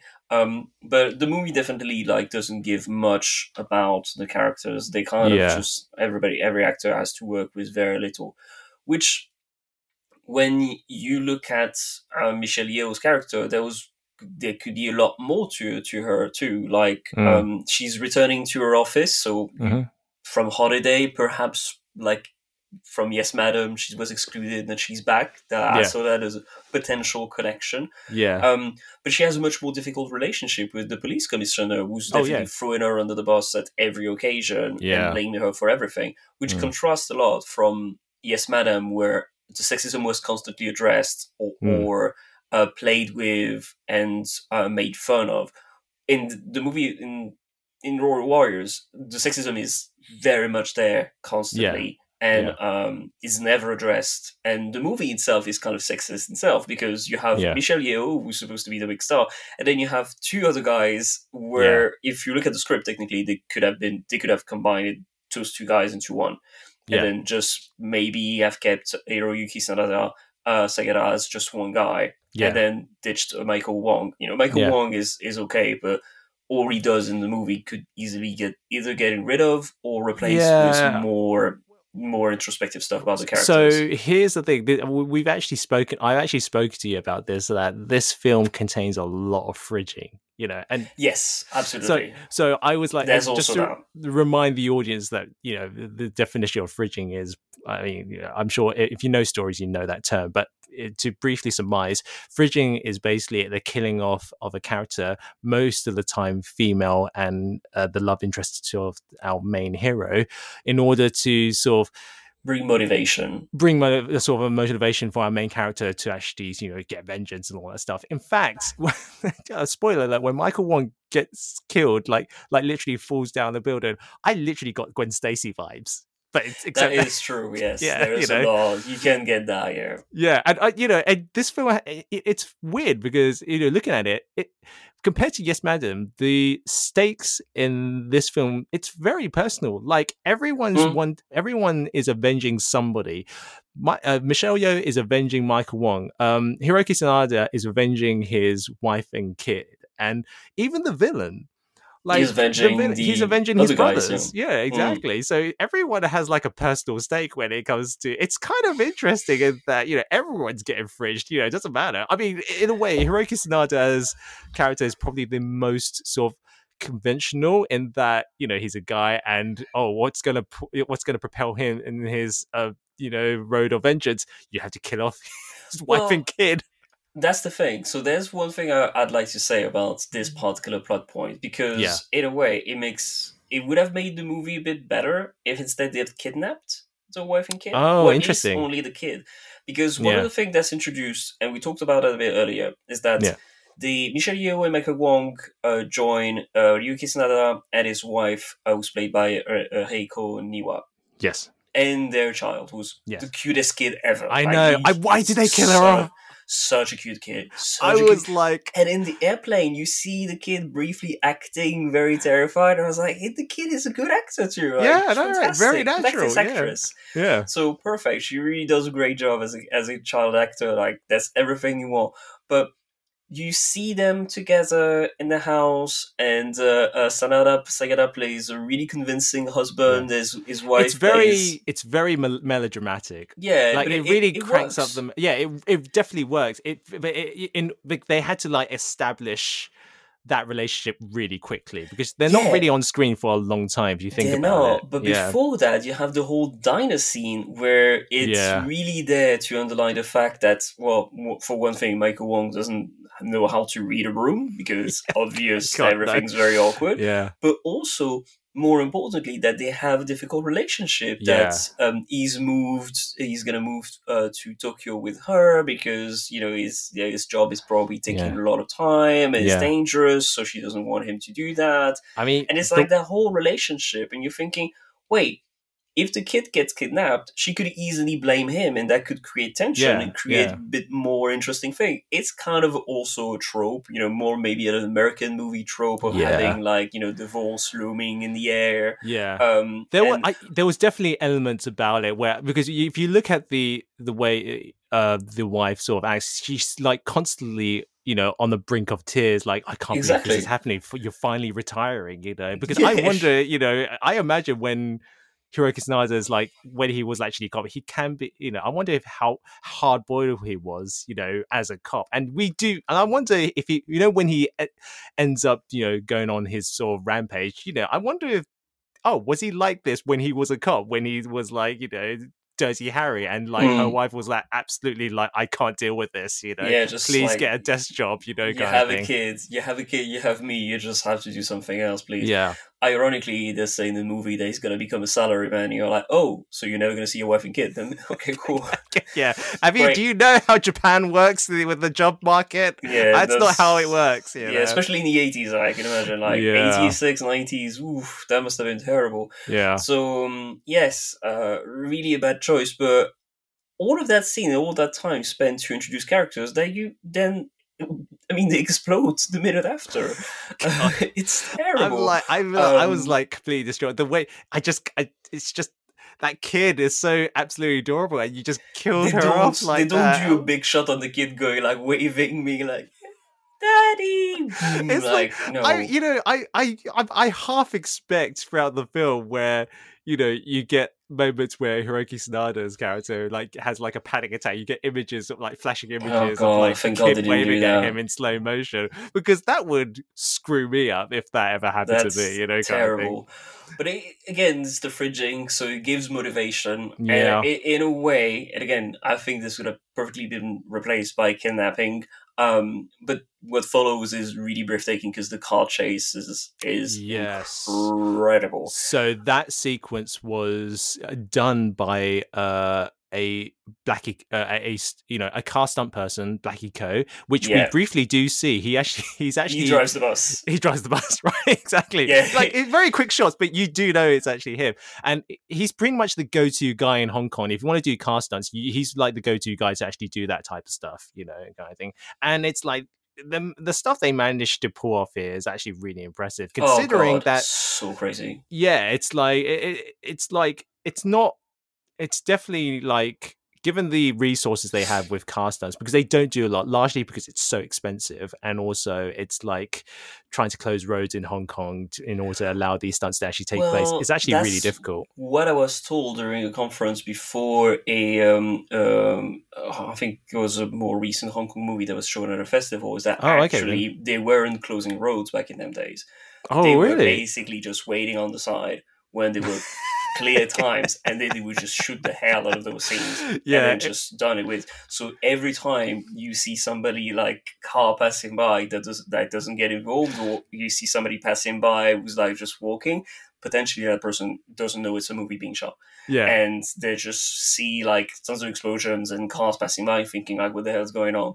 That is a the big crew, thing. yeah, the crew are like, quick, the cops are not here. Let's let's do That's essentially what I was told. Is that essentially what happens? Um, so full alert, for example, when there's there's just huge Yes. pylon of cars, like maybe Yeah. that was shot without any authorization. It's just Yeah. like, all right, let's go for it. So this makes this particular scene, if this is also true for this movie, yeah, particularly crazy because Yeah. really they go for it like they really go for it the bus driver like Blackie Ko when he goes for it and he's like woo like Yeah. I was when I wrote down my notes while watching the movie I was like oh my god this bus jump is incredible and I wrote down like I was going to write the bus jumping and then like a few seconds after I was like no all of the cars jumping actually because there's like tons of stuff it- tons of stuff that happens it's like it's like the bus is like just a small snowball, and it just it just rolled down the hill, and it just got bigger and bigger. And I was like, in my head, okay, there are two there are two questions: How did they manage to clear that up quickly without the cops noticing? And two, when the film was released. If any cops did actually watch that film, will Like- there be chins like you know? Will be there striking their chins and be like, "What the hell happened there?" Hang potentially on, corruption like maybe part of the budget is paying off the cops probably you never know who knows? Yes, You 20 know. million, but how much was given to the local police enforcement? You never know. Oh, One God. thing I'll say though about uh, Blackie Ko, so this amazing guy, I looked up his career. So he started in 1965, yeah, which is really funny because actually in France, there's a big um, action guys, Rémy Julienne. He's got a really huge team of stunt car drivers and stunt Oh, wow, drivers. okay. Did a lot of stuff.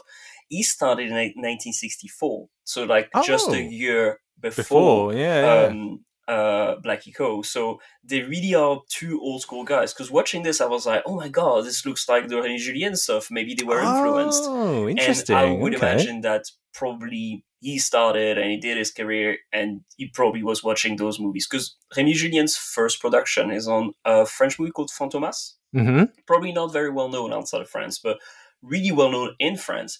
Uh, stars Jean Marais um, and uh, uh, Louis de Funès, so two really big French actors. One uh, being Jean Marais, being like a dramatic actor, like extremely talented uh, dramatic actor, and Louis de Funès being the the one of the the biggest uh, still comedy actors uh, of French cinema history. Yeah. So it's an action comedy. It's based on a series of novel with like a diabolic guy under a Oh, mask. okay. There's like a lot. It's kind of James Bond ish in a way, Yeah, where James yeah. Bond would be played by Jean Marais, who's essentially just as dashing and good looking as Sean Connery at the time. Like, Right. you, you Oh, could put them next to each other and think like, okay, like that's equal. Like they yeah. both win. Oh wow. Uh, okay, so it is really, really, really good looking and really, really charismatic. And um, De Funès is like a perfect as a kind of like stoogy um, police officer who's incompetent and trying to catch Fantomas uh, all the time. And it's it's really it's those like there's three movies of those. Um, but then you know that's Rémy Julienne is on the first one, and after that he does like tons and tons and tons and tons and tons of of movies because there was a a huge um, um, scene of well not scene but huge line of action movies uh, in France nowadays. A lot less, yeah. a lot, lot less. Was he like Um, the go-to? Was he like Black here? Whenever there's like cast outs, was he like Oh, the go-to easy. guy for the? Oh, I think okay, all over then. Europe. I'm sure in Italy they were also using him. Um, Interesting, yeah, okay. he, he's the go-to guy, and you look at the stuff he was doing at the time, and it, it's really, it's really impressive. But they were doing it within regulation, so Yeah. Compared to the Hong Kong stuff, I don't know if there's anything that compares to to what's in Royal Warriors in terms of, Yeah. of just pure, pure madness. Yeah. But you know, it's essentially is like two two big names. Like if you want to put Blackie Ko in that context, I'd say like it's he's around the same level probably Yeah. like with the same technique than Most than, likely, than, yeah. than Rémy Julienne at the time. Oh wow. Okay then. I I would I would definitely yeah, I would definitely agree that they're most likely in this like that same sort of like level or standard or the go-to guy if you want really good car stunts. So But the thing also that follows after that, this particular car chase, is even more impressive but also dangerous is that uh, Wylam tries to bury uh, The building Hiroyuki site. Sanada. The building In- site. Yeah, he just tries to throw it and then throws ground at him with Yeah, machine. gravel. Yeah, yeah, yeah. yeah. So, And uh, you- before we move to that, again, this is another character point that I have to say. You know, that I have to like sort of, sort of, uh, to bring up. You know, for that whole chase sequence, Lam Wai is trying to escape, but then you, you know, once we reach the building site, you know, there's this moment where you know Lam Wai is literally he has this massive hammer and it's like like literally banging it against like one of the sort of construction site sort of equipment and it's like you can see in his eyes it's like he's not like all there and he's like as if he's like yeah come and get me you know i, I Hmm. have nothing left yeah you know, is kicking in yeah, no, yeah. he's clear. Yeah, there's he's you know, it's like it's such a weird character moment from like previously where he's like literally trying to like run for his life, and now he's like, okay, come and get me. I Yeah, have let's- nothing else just kill left. this you know, guy, yeah. So ki- in I've terms just of killed his family. That's fine. I'm gonna Yeah, throw it up. it's like it's it's just a it's, you know it's just it's just a very interesting character moment. You, You, know, could and- say you could say like if this this was a real thing that you know after you've killed somebody's uh, relatives, uh, you know that person, you know you'd think well that person is gonna go after me forever, so I might as Yeah. well just kill them now. I want, Um, yeah, I wonder. if it's that's never- it's yeah. never really explicit. you know, you, it's only it's only Never. really implied, really, from that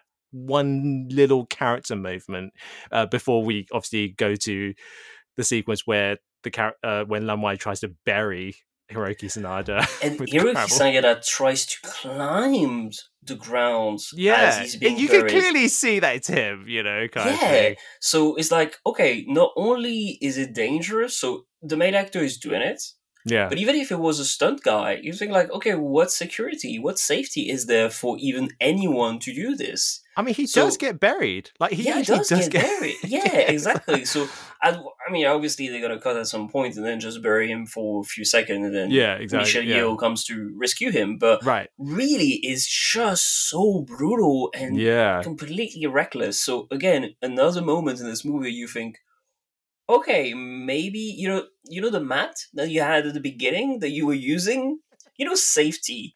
That's that's a nice word. Yeah. It's also very important when you're shooting Yeah. an action movie. Like, where is the safety? Like, I think they must have think, you know, oh, gravel's soft enough, right? You know. yeah, I want to know. I want to know the story. You know, Hiroki Sanada. Oh, yeah. You want to put him like when he's doing the press tour for Yeah. John Wick Four. Like somebody, please ask him the questions. Like, Please, so how was it yeah. during Warrior Warriors? Like, how much did you fear for your life, or was it like perfectly safe?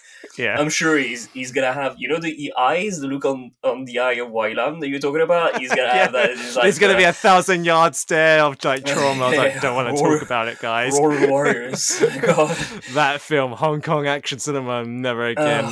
My god, yeah, it's it's really really difficult. Having said that, um, he's been in a, a good few now at that point because previously he was also in um, Ninjas of the Dragon's Den, which is more of a straight classical kung fu film, you know, kind of thing. But he has, you know, he has been a fair share of Hong Kong action films, so it's like, ah, you know, You should, like- maybe he knows better, but again, for for the standard I've expected from Hong Kong action film, like this is this is a notch above. Like Yeah, this, this is, is definitely this dangerous. Like Yeah. don't don't do that. Um, after that, so they they basically just you know hammer down the fact that oh he's very sad, which you know is understandable. yeah. But he then goes on a boat to look for what, a gun or something. And we also have a return of another actor from the previous film, uh, Eddie Meyer. Do you remember him? The oh guy okay. who. oh no, so- I didn't him. So no, no, yeah, that, that you know the guy in the air who tries to escape in the airport, the guy who's Mm. selling the gun, Oh, same remember guy. So oh, okay. Oh, I- that, in my head, you you said you were like finding connections between the two films. In my head, I was like, oh, it's nice to see him doing so well, just selling weapons. you know? exactly. He's continuing like he stayed in Hong Kong and he couldn't Yeah. escape, so he's Yeah, like, exactly. "Nah, he's selling weapons. That's fine. Yeah, but it's Go actually on, a, it's a it's quite a short sequence, but it's actually a, a I don't know. It's, I, it's a very cool sequence because you get to see finally Hiroki Sanada kind of sort of let rip and sort of because before it, he. I, in terms of his action sequences, he's very like restrained, you know, compared to True, yeah. and and here it's like there's a there's a there's a way he like carries himself, and I think there, there was one shot where he just go uh, where he jumps over the banister, and he walks in between these two sort of goons, and he's like you can Hmm. tell that, he, that he, the way he carries himself is like he's a more, more he's a lot more so there's a single mindedness about his Possibly, yeah. the way he sort of like does his action and he, he does it very well like you can tell that he's like he means business and i love to the me, sequence for that to reason me, that's funny because I the the way the emotion he portrays at the time didn't really work for me. I felt it was a bit flat.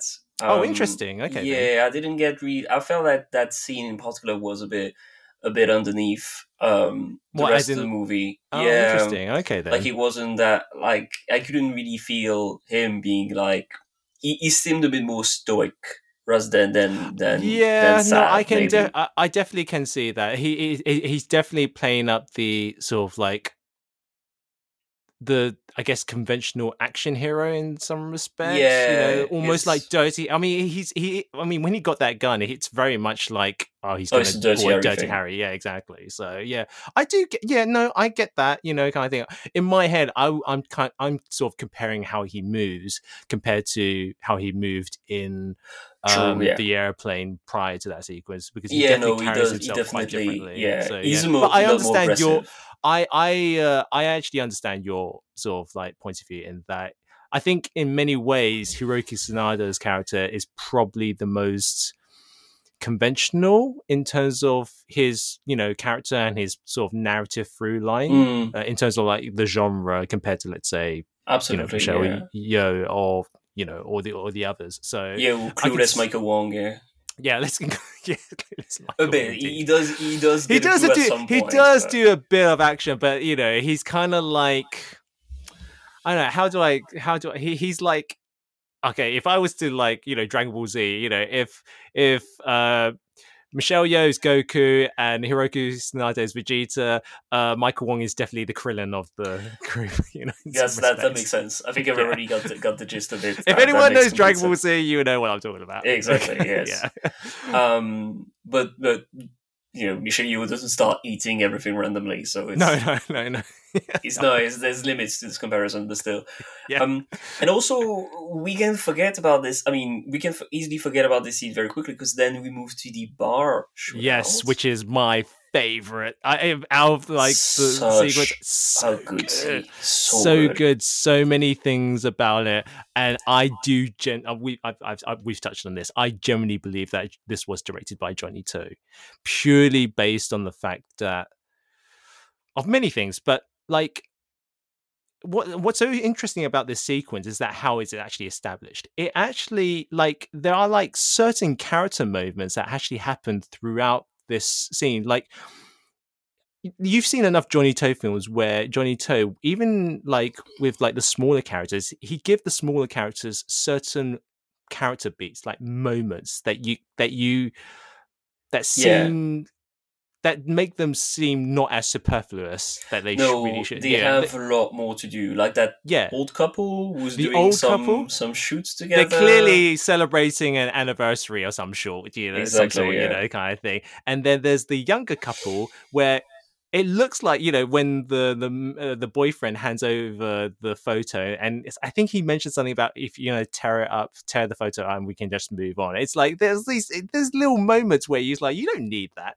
You get a bartender where for some reason it's like I give you a bit extra just just you know on on the house on my tree. And there's um there's also uh two actors like the older actors like Wu Fong and uh uh Hu Shuang um who actually the latter he actually ends up working with Johnny To in a number of films, which Oh, is okay. one of the reasons why I do believe That this was be- actually directed by Johnny To because they do have a very yeah. the one the, the the actor director had a very good sort of like working relationship. So I do generally believe that this was directed by Johnny To overall. And even like the way it establishes its atmosphere, you know, it's just you know, it, it, it's just it's this- just this- really, really perfect Yeah. moments in yeah, action it- movie. it- it- you know, it's not just setting up for an action sequence. You know, it it, takes its it, you know it works a lot harder to actually set up this the geography and the stakes and the actual characters. I'm going to call them characters, even they're superfluous as they are. They, uh, even if they are going to get killed off, we know going to get killed off, but the amount of effort that you know the director, which I do believe is Johnny To, does to establish these characters is actually more than what other Hong Kong directors would actually do. Yeah, it's really. very well directed too, and also the set design for this. We talked about Yeah. Yes, Madam, where at the end you can see like the house being set up basically Yeah. to have a lot of stuff to break. Yeah. In this movie, when we reached that scene, it, I mean, to me, it wasn't obvious when I looked at the, all those screens and all Mm. that glass and the way Yeah. everything is lighted that everything was made to be broken Yeah. because yeah, it's a very very good set design. Um, Yeah. it really looks so. It's a perfect '80s bar. You have Yeah. like TV screens on the wall that are Yeah. basically encased on the wall. It's really really well done. If this was a modern bar, this would basically reek of IPA. Like Yeah. like that would be a hipster bar for completely. Yeah, like you have a lot of punk or whatever on, on tap, easy. Yeah, yeah. But here is just completely of the time. Just really like you could watch this movie if you want to open up a bar and like copy this and be like you'll have I mean, I success. gotta say, it's a nice, it's a nice retro bar. It's a really nice bar. If you were to do it now, it's a nice retro bar. I will say this: I think the action director, who was who's Mang Hoi, uh, Aspirin from Yes, Madam, Yes. you know, um, I think he definitely lifted a lot from the choreography that was happening in Yes, Madam, and also Jackie Chan's Okay. Police Story, because there was like a lot of use of props and smashing glass within the choreography. I I wonder he he must have like a, he must have like saw what Corey Yuen did and Jackie Chan did in those films and be like, you know, I'm gonna like take some of those ideas Yeah, and try and incorporate it sense, here. You know, but it, it does really work. Also, I mean, it's terrible if it was in real life, but the antagonist uh, has a Uzi, and uh, Yeah. well, when you see an antagonist with a Uzi, you know it's it's gonna get bloody, and it is definitely yeah, everyone gets because- killed. Yeah, Like- yeah, like you said, because you spend some time introducing those characters that ultimately get shot. yeah. it makes it like you know it makes it a lot more brutal when The he starts fir- shooting randomly people. Yeah, the You're like, first okay. time we, you know, the first time we see Lam Wai character like pull the trigger on the uh the the, the older old couple? couple. yeah, I was like, I knew that it was going to happen, but I was still kind of like. I was still taken aback by it, you know. yeah, like, kind of exactly. Because yeah. there was like there was that moment where it's like, oh, there was like a, a character moment that I, you know, those people seem nice. yeah, it, it connected with me, you know, kind of thing. So it, it just made that sequence so much more impactful. And I, I was, I definitely believe that it, that was like intentional, and that was like, Yeah. and that's clearly a Johnny To style of like, Mm. uh, of character play and like Yeah. narrative storytelling, you know, kind of. But in So- terms of violence, I would put this around the same the same level. Uh, obviously, not as long because it's a short sequence, but Yeah, like yeah. the uh, hospital scene in Hard Boiled, um, where no. there's a lot of oh, people totally, who get killed for no reason Yeah. than just being here, and um, yeah, it is really just that brutal. After that, it's just like everybody jumps everywhere. yeah, There's a lot of moments where you feel like, oh, that must have been that must have hit hard. Mm. There's I can't remember which character, but somebody gets his head thrown against the glass and he makes a very round impact on the glass. Yes, you, uh, that was um, that's the f- brief fight. I think it was Hiroki Sanada. Uh, uh, between that brief scuffle between Hiroki Sanada and Lam Wai, it actually reminds me of that same sequence in Police Story where Jackie Chan gets smashed across the face and he hits Yes. the glass and it has that and the glass breaks and it comes and has that circle sort of like Yeah. fissure type. You know, But it, uh, it it gives us the very the impression of like, oh, okay, they, they're really going for it. Once Yeah, again, yeah. those antagonists are, are really just old soldiers who are fighting for their lives Yeah. and making sure that nobody gets alive. yeah, gets out alive. So it's it's quite an intense scene, but it, it Yeah. ends um quite not abruptly, but like quite nicely um with like Yeah. a long shot. Also after the chaos, like like to give like some breathing space and not just yeah. be okay, everything's fine. It's like well, I, I know what you're talking about because after Lam Wai gets shot, there's this moment where there's silence, and it's Mm. like a very prolonged silence, and Yeah. you know, and it's like a, a moment of pause. And I was like, oh, I, that's, and then it just fades out into fades into black, and that was like, I feel like that was a very Johnny To kind of like signature because I don't know if you remember the film where, um, in uh, the Mission, yes.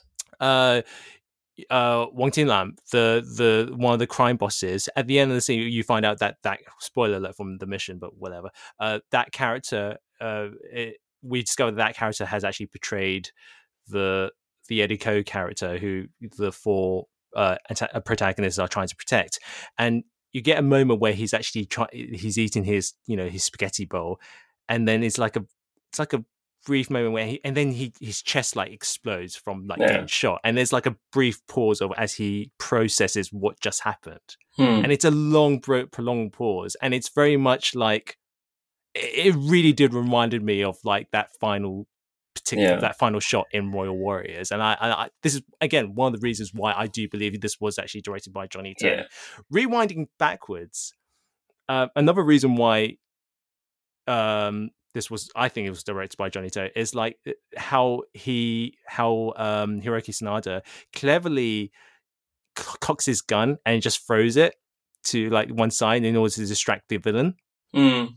You know and it's uh, it's again that's a very johnny to thing because he's obsessed with Sure, yeah. guns in terms of like you know uh, of how you would use it. He doesn't really use guns very conventionally in a sense. They they're the way he like he plays with guns is like it's almost like you know that see like again i'm going to bring up the mission. That whole sequence where uh the four antag- uh, protagonists like studies their own sort of handguns and you get one of the characters i think it was played by roy cheung he literally like keeps on like clicking the gun and like listens to it as if it's like oh is does this listen right? Is this you know am i like Hmm. does this feel right? Or, or, you know as if he, there's like an intimate relationship between a handgun and you know it and its handler. And it's like you know it's that very intimate uh, you know knowledge of how a gun works beyond just pulling a trigger you know pointing Yeah. and pulling a trigger. That's also very johnny to. Um i also love this sequence because as chaotic this sequence is it has a very good sense of geography. Like if you think about it it's the, you know eh, it's like there was this one particular sequence where they're fighting on the actual bar itself. Yes. and you know it's you know it's very connected because you know you get different shots from different angles you know and it, it actually from that sequence alone it actually breaks that 180 degree rule but it does so. There's this wonderful tracking shot across the bar and when um Lam Wai gets kicked from the other towards the other side and hurl, is hurled onto the other side of the bar you know you get the cut, but the cut seems seamless because on the next cut, you know, you get another sort of lovely tracking shot that connects the previous shot in, in Mm. between, you know, kind of thing. It, you know, you get a real sense of like where the action is actually moving from one spot to another to another because that's actually very difficult, you know, without making it seem like chaotic. It is chaotic, but it's not incomprehensible, and I think that's one of the re- one of the reasons why this sequence as a whole is like my favorite, you know, kind of thing. Um, there's also one thing that came to mind while we were talking. Um, is um, that if people haven't watched the mission, uh, first of all, you should watch the mission. But Yeah. also, if you haven't watched the mission, uh, but you know Reservoir Dogs, um, well, just to clarify it, it's like the story from Reservoir Dogs, but done better. Um, just, just to just to put it out there, having uh, stolen things from uh, other Hong Kong classics. Yeah, um, City on Fire being City one. on Fire, Oh, exactly. yeah, like yeah. there's the whole ending. I was when I saw City on Fire, I was like, oh wow, like there's there's some people really life doing homage to Yeah, classics. yeah, Incredible. Um, but really, like the plot is around the same thing, and yeah. to me, the mission is much better. Uh, Oh, yeah, so I just want to put it out there. Um, but and uh, for you folks out there, um, it is a very hard to get your hands on that film, like a decent it? copy. Yeah. oh my god, I have it on. still I have it on DVD You have it. I, when you showed me that on DVD, I literally told you just lock it up, like say, Yeah. like treat it because that's like the that's one of the best looking DVDs of that film that you get you that you're gonna get because uh, there was a a, a uh, it was released on DVD in Hong Kong, but it's a terrible copy. It's not even anamorphic. It's like letterboxed, and you know the picture Oh, quality is terrible. Yeah, yeah, yeah. You literally have the best looking version of that film. I think I have it because I never. I watched it only once years ago, so I don't remember it very well Yeah. at all. But it's just it's minus the English subtitles. So you know, hopefully it will be released under the either the Eureka banner or the 88 Films banner. But apparently, there's like rights issues with that film that stopped it from being released it properly. Um, yeah, Hopefully that gets sorted out sooner rather than at later. some point, yeah, because it's yeah, really, really good. It's a really big classic. yeah, Um, definitely. after this uh, big shout out, we shoot out. We move to a classic trope of a Vietnam War uh, veteran story, Yeah. where um, they we learn why they stand together is because at some point, you know, when they were together, they used all their knives to um, lift somebody from a um, landmine, and they Yeah. saved uh, that person's life. Yeah, in- Bai uh, is the actor's name. I, I Yeah. don't know. I he he actually isn't given a a name within the film, but I'm just so I'm just going to address him Yeah, address him as Bai Ying. buying, yeah. and uh, he's um he's a Taiwanese actor. He he's actually probably most well known as being in the uh the Palm d'Or winning film A Touch of Zen, directed by King Hu.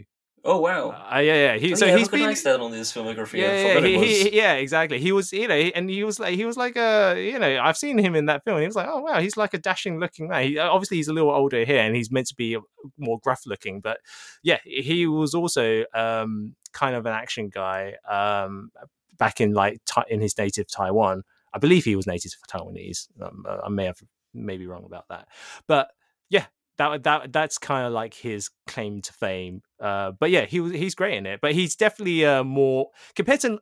I was I kind of like Lam Wai's character a little bit oh, better, completely. Completely. Yeah, it's more like- charismatic. more charismatic, um, a lot the more other guy- layers. the- This one's a bit too pantomime evil Yeah, for my he's liking. got like he's got something like he's got a bandana or something around his head. and it's Yeah. like oh, Yeah. I'm like you see him in one instance, even if you don't know the context of the movie, you're like oh, you're a war veteran, war veteran War with veteran. PTSD.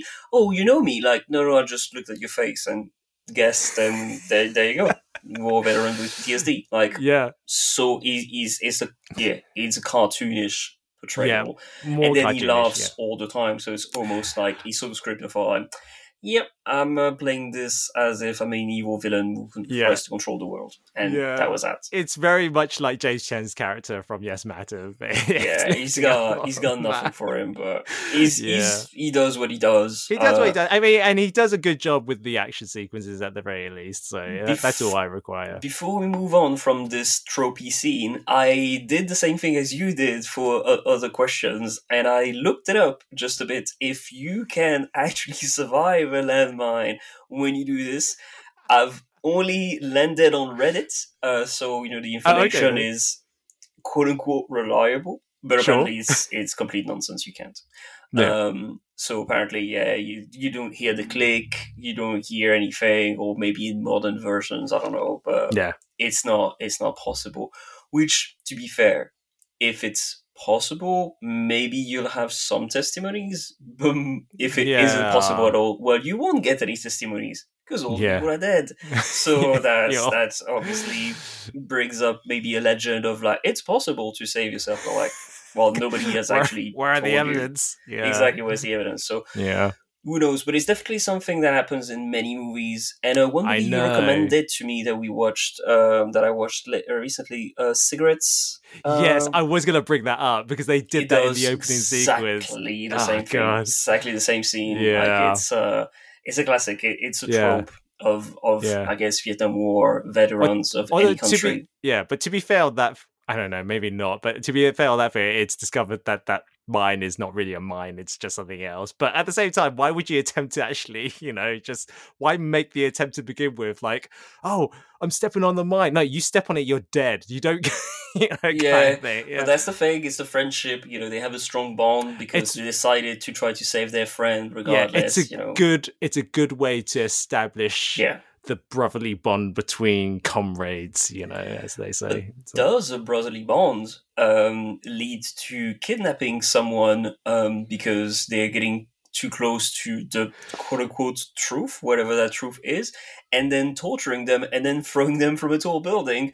Who knows? Uh, maybe, maybe a bit much because that's he what loves happens. His, he loves his brothers a lot, man. That's He does. He definitely loves his brother because poor Michael Wong at this point, when he's trying to help Michelle Yeoh investigate Yeah. um, and reach some kind of conclusion, um, Yeah. while still being completely clueless as to Yeah. how any human being, you, you don't even have to say any woman feels, just any human being feels after being traumatized he's like, "Oh, I still want to date you, right? You you want to date Yeah. me?" I'm like, "No, I'm not interested. You're annoying." She tells Yeah. him to his Going, face. yeah, going back to that wonton noodle quote, did you like did that register at all during your watching where because there was a sequence I, I- we're going back a little bit, but there was a sequence where Michael Wong's character, Mi- play, which is Michael Wong, Yeah, come on, yeah.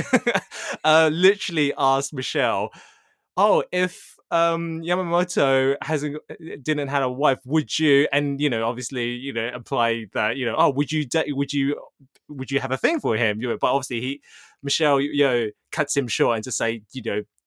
Don't you dare say anymore, and like literally walks Yeah. off.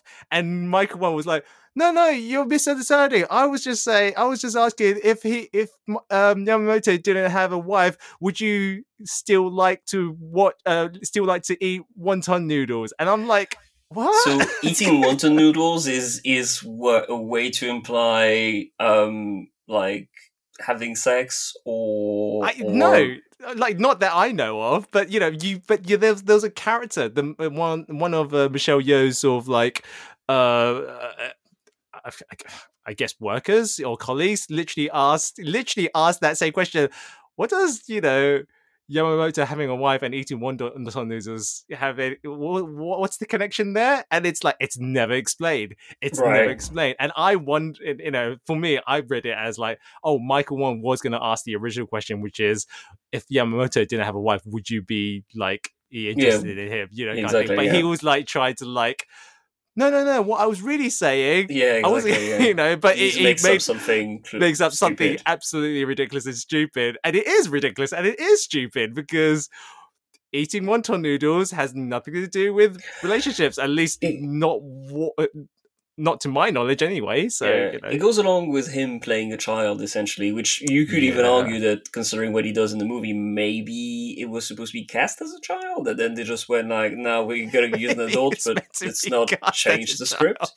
Um, I, I mean, it's- I don't know about that, but you know, it- it, yeah. maybe I it, mean, it would it, make actually definitely the ending a lot more grim uh, than it Oh, God, already yeah. is. Yeah. Um, We're gonna reach that point, but yeah. Yes. So it also has a moment where I think around that same time where he talks to a fish, and um, and it's really funny because the fish really looks like he's listening. Like in the way Yeah. it's being shot. Like again, it's not it's not an amazing scene, but it's like Yeah. oh, the fish does does decent job, like of, um, being a, a scene partner with best Michael Wong. ac- best actor in the whole film, next to the like child. cute- yeah, like, cute kid and a goldfish. you know? exactly like and and most annoying character or at least most creepy idiot um Yeah. in, in a movie that year definitely michael wong congrats um yeah so after that we move on to uh him essentially being uh well yeah, kind Thrown of off the building. yeah exactly okay, but yeah, like yeah, as well. only hanging by a one um one uh, rope hanging Yeah. from the leg that he's been shot shot on He, shot at, yeah. so pretty painful if that was for real. Um, Yeah. Definitely not something you, you'd recover from. But then he does this incredible jump. yeah. Um, so not only does he kind of redeem himself because he's like, oh no, like yeah. if I if Michelle, if Michelle tries to save me, she's Yeah. gonna die. Yeah. So I'd better just die, which is, I mean, pretty impressive. It's an Yeah. incredible decision if it wasn't real. So Yeah. it and really, yeah, yeah I, that's why I questioned whether that is te- is that technically fridging still because I don't mean, know. Yeah, because it is a self sacrifice? Because he it does. because it's it is kind of like oh, well, because he it's agents because he dies under his own accord. Yes. Is that technically fridging? But it still does the same thing in that it provides Exactly. Michelle Yeoh the motivation to, you know, um, get revenge. Yeah, because after Yeah. that, it's followed by Michelle Yeoh like act and a really good piece of acting where you can Yeah. see her being very emotional and Yeah. like you know given being given sort of quote unquote motivation to to reach the the conclusion. But that particular fall really really super impressive, yeah. who- very well whoever shot did out. who, the stuntman who whoever which whoever stuntman who actually did that fall, t- you know, t- fucking ten out of ten should have been given an award.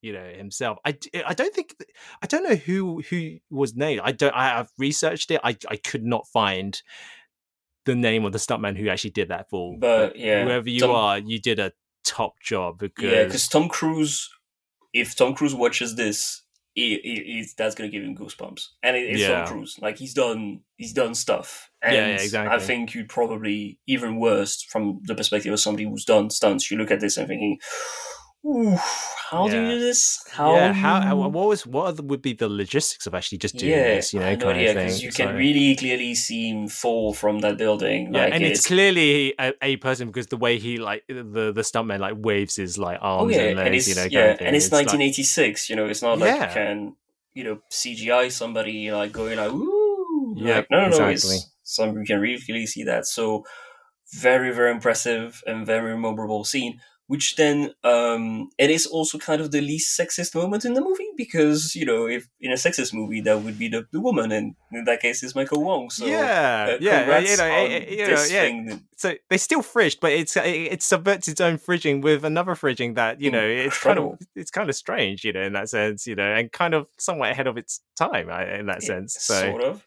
And then Yeah. also another quick shot that could have been done by Johnny To, where it is by somebody who has a clue about like giving some gravitas, because yeah, the uh, shot where Yingbei has like a Smith and Wesson, so it was like kind of a Dirty Harry gun, like yeah. Parking yeah. Motor Twenty Nine was the was the, the thing that Dirty Harry uses. So like Oh, okay really then. long. Yeah, I've googled that. That's what came up. I Don't know how true that is, but that kind of Smith and Wesson uh, look, uh, looking gun, um, it really feels like a shot from Dirty Harry. And Yeah. on the Eureka Blu-ray, they have actually uh, drawn on one side that particular shot of um, Oh. Yingbei um, Yeah. holding the gun and like the perspective where you see the, the gun from the front and then Yingbei at the back. Um, nice. it's it's a nice shot. It, it could easily be done again by a second unit director. So Mm. potentially Johnny To doing this and doing a slight nod.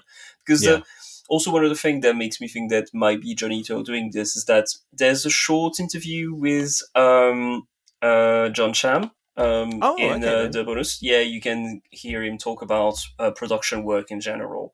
Oh and, wow. okay um, then. Yeah, so it's, it's pretty interesting. But he Yeah. talks about him being and Tsui Hark being more influenced at the time by more um, 60s and 70s movies uh, and less American stuff. And this particular scene okay. feels very American, so it could Yeah. have been just Johnny To being there and having Yeah. more of those influence. Although. Johnny To also is very influenced by uh, French cinema. Jacques Tati Yes. uh, Oh, yeah, shines absolutely. quite a lot in, in his in his movies, and I'm sure he's like he knows all the um, Rémy Julienne stuff and all that. Yes. Like that's that's part of his repertoire. But yeah, so this particular shot really stands out. And then after that, we got uh, the slow mo scene where Michelle Yeoh escapes from an explosion and um, got this really good piece of acting, which is probably the only time where she gets in this movie. She gets Yeah. to do to shine her um, her presence um, in a in a more dramatic manner because Yeah. yeah, most of the other actors don't really get that chance at Yeah. all in the script. it's such a fast-paced uh, film. There isn't really a lot of room, a lot of breathing room to actually showcase any sort of.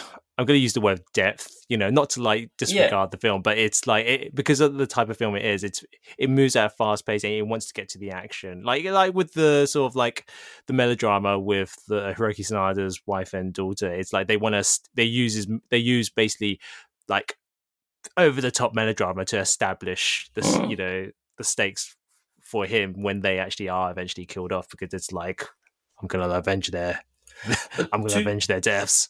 and to give a bit more credit also to, to the movie because that there's that one point uh, in that scene where they play out at least something in the script that was well written that he went out Anthony uh, not Anthony Wong but Michael Wong went out Yeah. to buy some flowers for Michelle um, Yeah, that's true. he passes away and then Yeah. when after his death Yeah, she comes back to her flat and then she gets a delivery of flowers Yeah. from him yeah, uh, which was a bit of a dick move yeah. when he did it at first, and then Yeah. because he's dead, is is a good gut punch. And it's like, Yeah. oh, that's that's well thought out. So yeah, it doesn't redeem the character in the fact that he, he was kind of a bit of a dick. no, but it, it makes it. Well, to be honest with you, it makes it more complex. Like even Yeah. though, yeah, it- it's like the, even though I don't know, at least their relationship, it doesn't make necessarily Yeah. him more complex, I or he's not a lot more. it, well, uh, the way I guess the way I should have phrased it is like you know, even though Michelle Yip,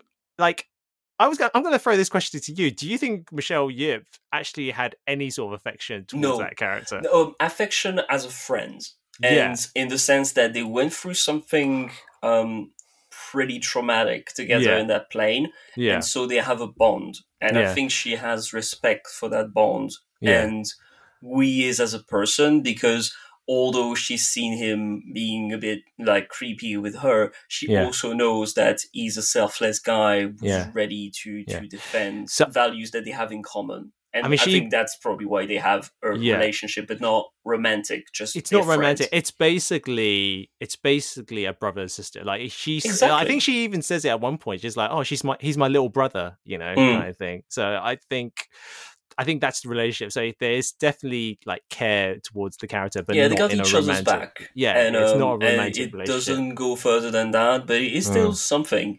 And Yeah. um, yeah, the, the the flowers essentially is not just is not more of a oh I should should have been nicer and we just have dated. Is more of a "Oh, he really was kind of kind behind that that kind of idiocy. Yeah, Um, so that's that's something. Um, but it also leads so the funeral scene, and then to the grimmest tones I've ever seen in an action movie, where not they don't kidnap anyone living, but the guy goes Oh, yeah. and gets Yeah. the grave and Dig. gets the coffin yeah, and haunts Michelle Yeoh was uh, my Michelle Yeoh was saying like, "Hey, you need to go there. come get me so you me. can save your friend. You know? Go, you can save your friend. You can pick the gr- the coffin back again.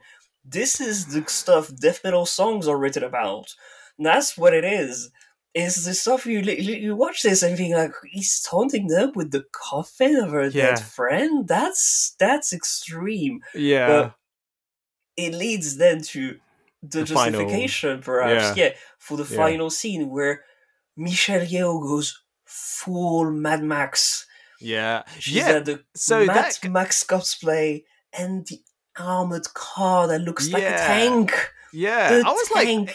eh, that kind of, to be honest with you, that kind of came out of nowhere for me. Absolutely. There's no justification at any point. She doesn't even meet at any point a mad scientist that goes like, "Oh, I'll do something to A bad car." Oh, scientist just like- miraculously appear. I was like, yeah, she's just it. like because because that's what you get in the street is like Chanel and like Chanel outfit that's ready for combat yeah, and um and some tank like your car your cup car that you can transform into a tank like yeah. it's like the A team. Did she call the A team for this? I, I, like you know, I, I, I half expected that tank to turn into a transformer. You know, it's like, easily that's- that and would, that would have been like all right that's a robot Yeah. it's fine fair enough um but it's great like it's a fantastic scene so we Yeah. we also get and it's it's um, also interesting that we see Hiroyuki Sanada and Michelle Yes. Yeoh kind of switch roles at this because at that point Hiroyuki Sanada's character literally he he he got what he wanted. He avenged the death of his wife and uh, kid, but now at this point, so he's kind of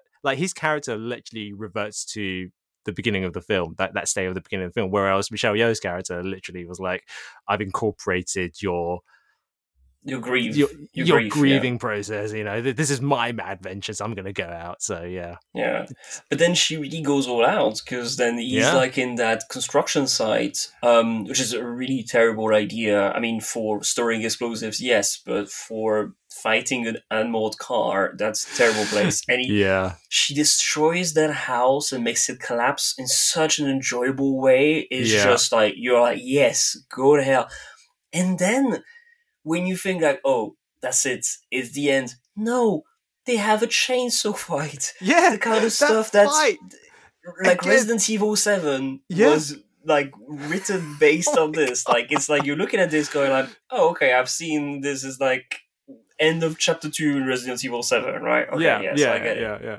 But this is like the final sequence, and I gotta say, and this going back to like um what I mentioned about how this action is, it's like there's nothing fancy about this fight scene. It's No. basically two people wanting, re- unrelentlessly trying to pure kill each other, and Yeah. you know, and I like the fact that in one in one of the shots you get to see during the panic or during the struggle, you see Michelle Yeoh actually trip over like a wooden uh, piece on the floor. It's just it adds it, it- it's like it's it's not, but you know, it's it adds to the sort of chaotic and sort of unpredictable nature. Of the fight. There's Absolutely. nothing fanciful. They're not showing off. They just When- they yeah. Go away. when we were talking about uh, John Wick 4 at the beginning, the Yes. thing with John Wick 4 and all the John Wick movies that they're essentially ballet. Yeah. What you're watching is a very tightly choreographed dance where Yeah. People shoot at each other and fall apart, yeah. but essentially it's just ballet. yeah. Whereas when you look at this, it just looks like people going at each other's throat Yeah. and you really think like okay what's the condition on this where you're like did it just tell you like okay like this is the general choreography and just like we're gonna keep a few hits and misses because that's Yeah. gonna make it more real Mm. do you want a movie like this that's supposed to be enjoyable uh, like entertainment to feel Yeah. quote unquote more real i don't know it's a It's it's, a a, very- strange move but yeah, it's a very dour fight if you think about it. Like, Yeah. there's nothing really, a quote unquote, enjoyable about it. If you know what I mean, you know, kind i of. mean thing. on a technical level on a technical, um, I can enjoy it, you know, kind of thing, you know. but, But, it's it's in- terms of grim, as a yeah. tone piece, as a tone piece, it's a really grim fight. And there was actually one point in the fight where Bai Ying actually throws Michelle Yeoh or her stunt double. I don't know. I'm not entirely sure if it is actually Michelle Yeoh when he when her Oh, characters yeah, get thrown towards like this massive pole, and I'm like, "Whoa," I like literally felt that kind of thing. You know? Yeah, like, there's "Oh, there's God." when you think Michelle Yeoh actually retired for a bit of time after a third movie, you're thinking like, Yeah, well, there's a reason. why. Yeah, I would have right. retired after this. like I would have done.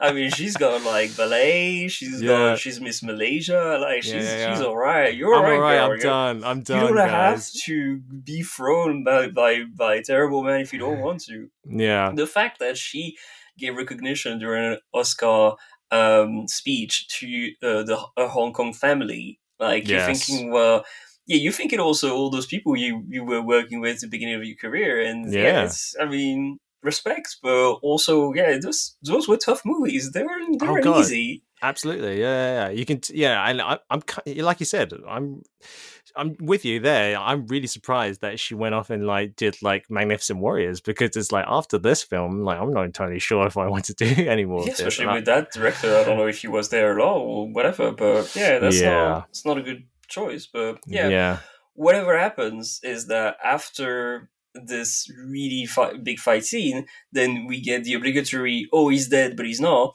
and then and then Yeah. there's this whole big explosion where she has to escape on a cart, yeah, dragging the coffin of a friend. yeah. It's really extreme, and there's all those explosions, and again, like the safety is definitely something that should have been more considered. Yeah, they they were movie. definitely. Like, I was like, I wonder who did the pyrotechnics of that because it's like those explosions look really close to the actors Exactly, or the stunt look really. Yeah, The whole cutting down, like the whole tension, obviously is like okay, you you cut it out, and then when um she like picks up Hiroyuki Sanada um to Yeah. get on the cart, obviously they like if you look at the shot, like they slow Yeah. down at that point. you can to, tell to You, him, you like- can tell, but you know, I, I could suspend my disbelief. Hey, if I could Exactly. suspend my disbelief on the airplane sequence, I could do it here. It's fine. You know. But after that, the last shot where you see them getting away and everything explodes, yeah, it's it's pretty close. It's pretty Yeah. pretty close. So Yeah.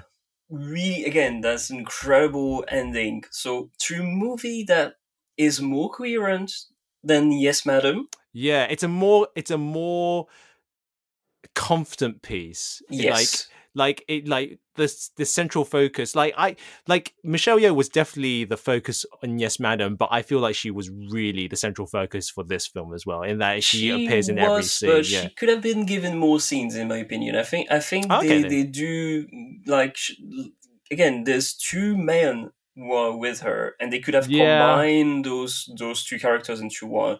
i you know what i kind of, disregard disregard kind of- completely the, the, the the guy being a dick and like Yeah. just focus on, on Sanada who does a much better job anyway and it's more me, interesting. yeah i think for me you can probably like take away michael Wong's character altogether really you don't need to Exactly. you don't need him to be a quote unquote romantic interest i think what they had already was fine enough, you know. Exactly. They, they could Um, build up a lot more the relationship with the with the wife and kid if they don't kill them off and get them kidnapped. Like Yeah. something like make make something happen that's a bit less violent than than what we had. But for what it is, it's a pretty solid movie. It's it's quite impressive. I'd Would say you- it's quite good.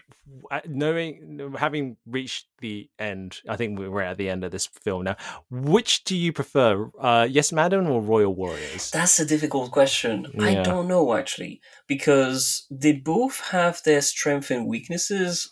I don't know if I prefer any of the two. I think they're both equally just as good. yeah Yes, they both Madam- have their own they both have their own flaws but i think their Yeah. flaws are very different uh, in yeah, some absolutely. respects yeah Yes, Madam is a bit of a mess, uh, but at the Yeah. same time, the the director has more of a style. He, he Mhm. does a lot more adventurous stuff. Mhm. Uh, it's it's more of a mess in terms of the story, but in terms of the the way it's shot, it it's more Yeah. coherent. i think it's trying um, to do too much with Yeah, in yes absolutely. madam It it's less sexist movie. It's a quite progressive movie for for its for for the time. Yeah, Um, yeah. It has two uh, women as lead. Uh, Cynthia Rothrock does an amazing job Yeah, in this, and she's really Yeah. memorable. It's her first acting job too. She's really, really completely uh, into it. She's Yeah. really, really good. Michelle is perfect also.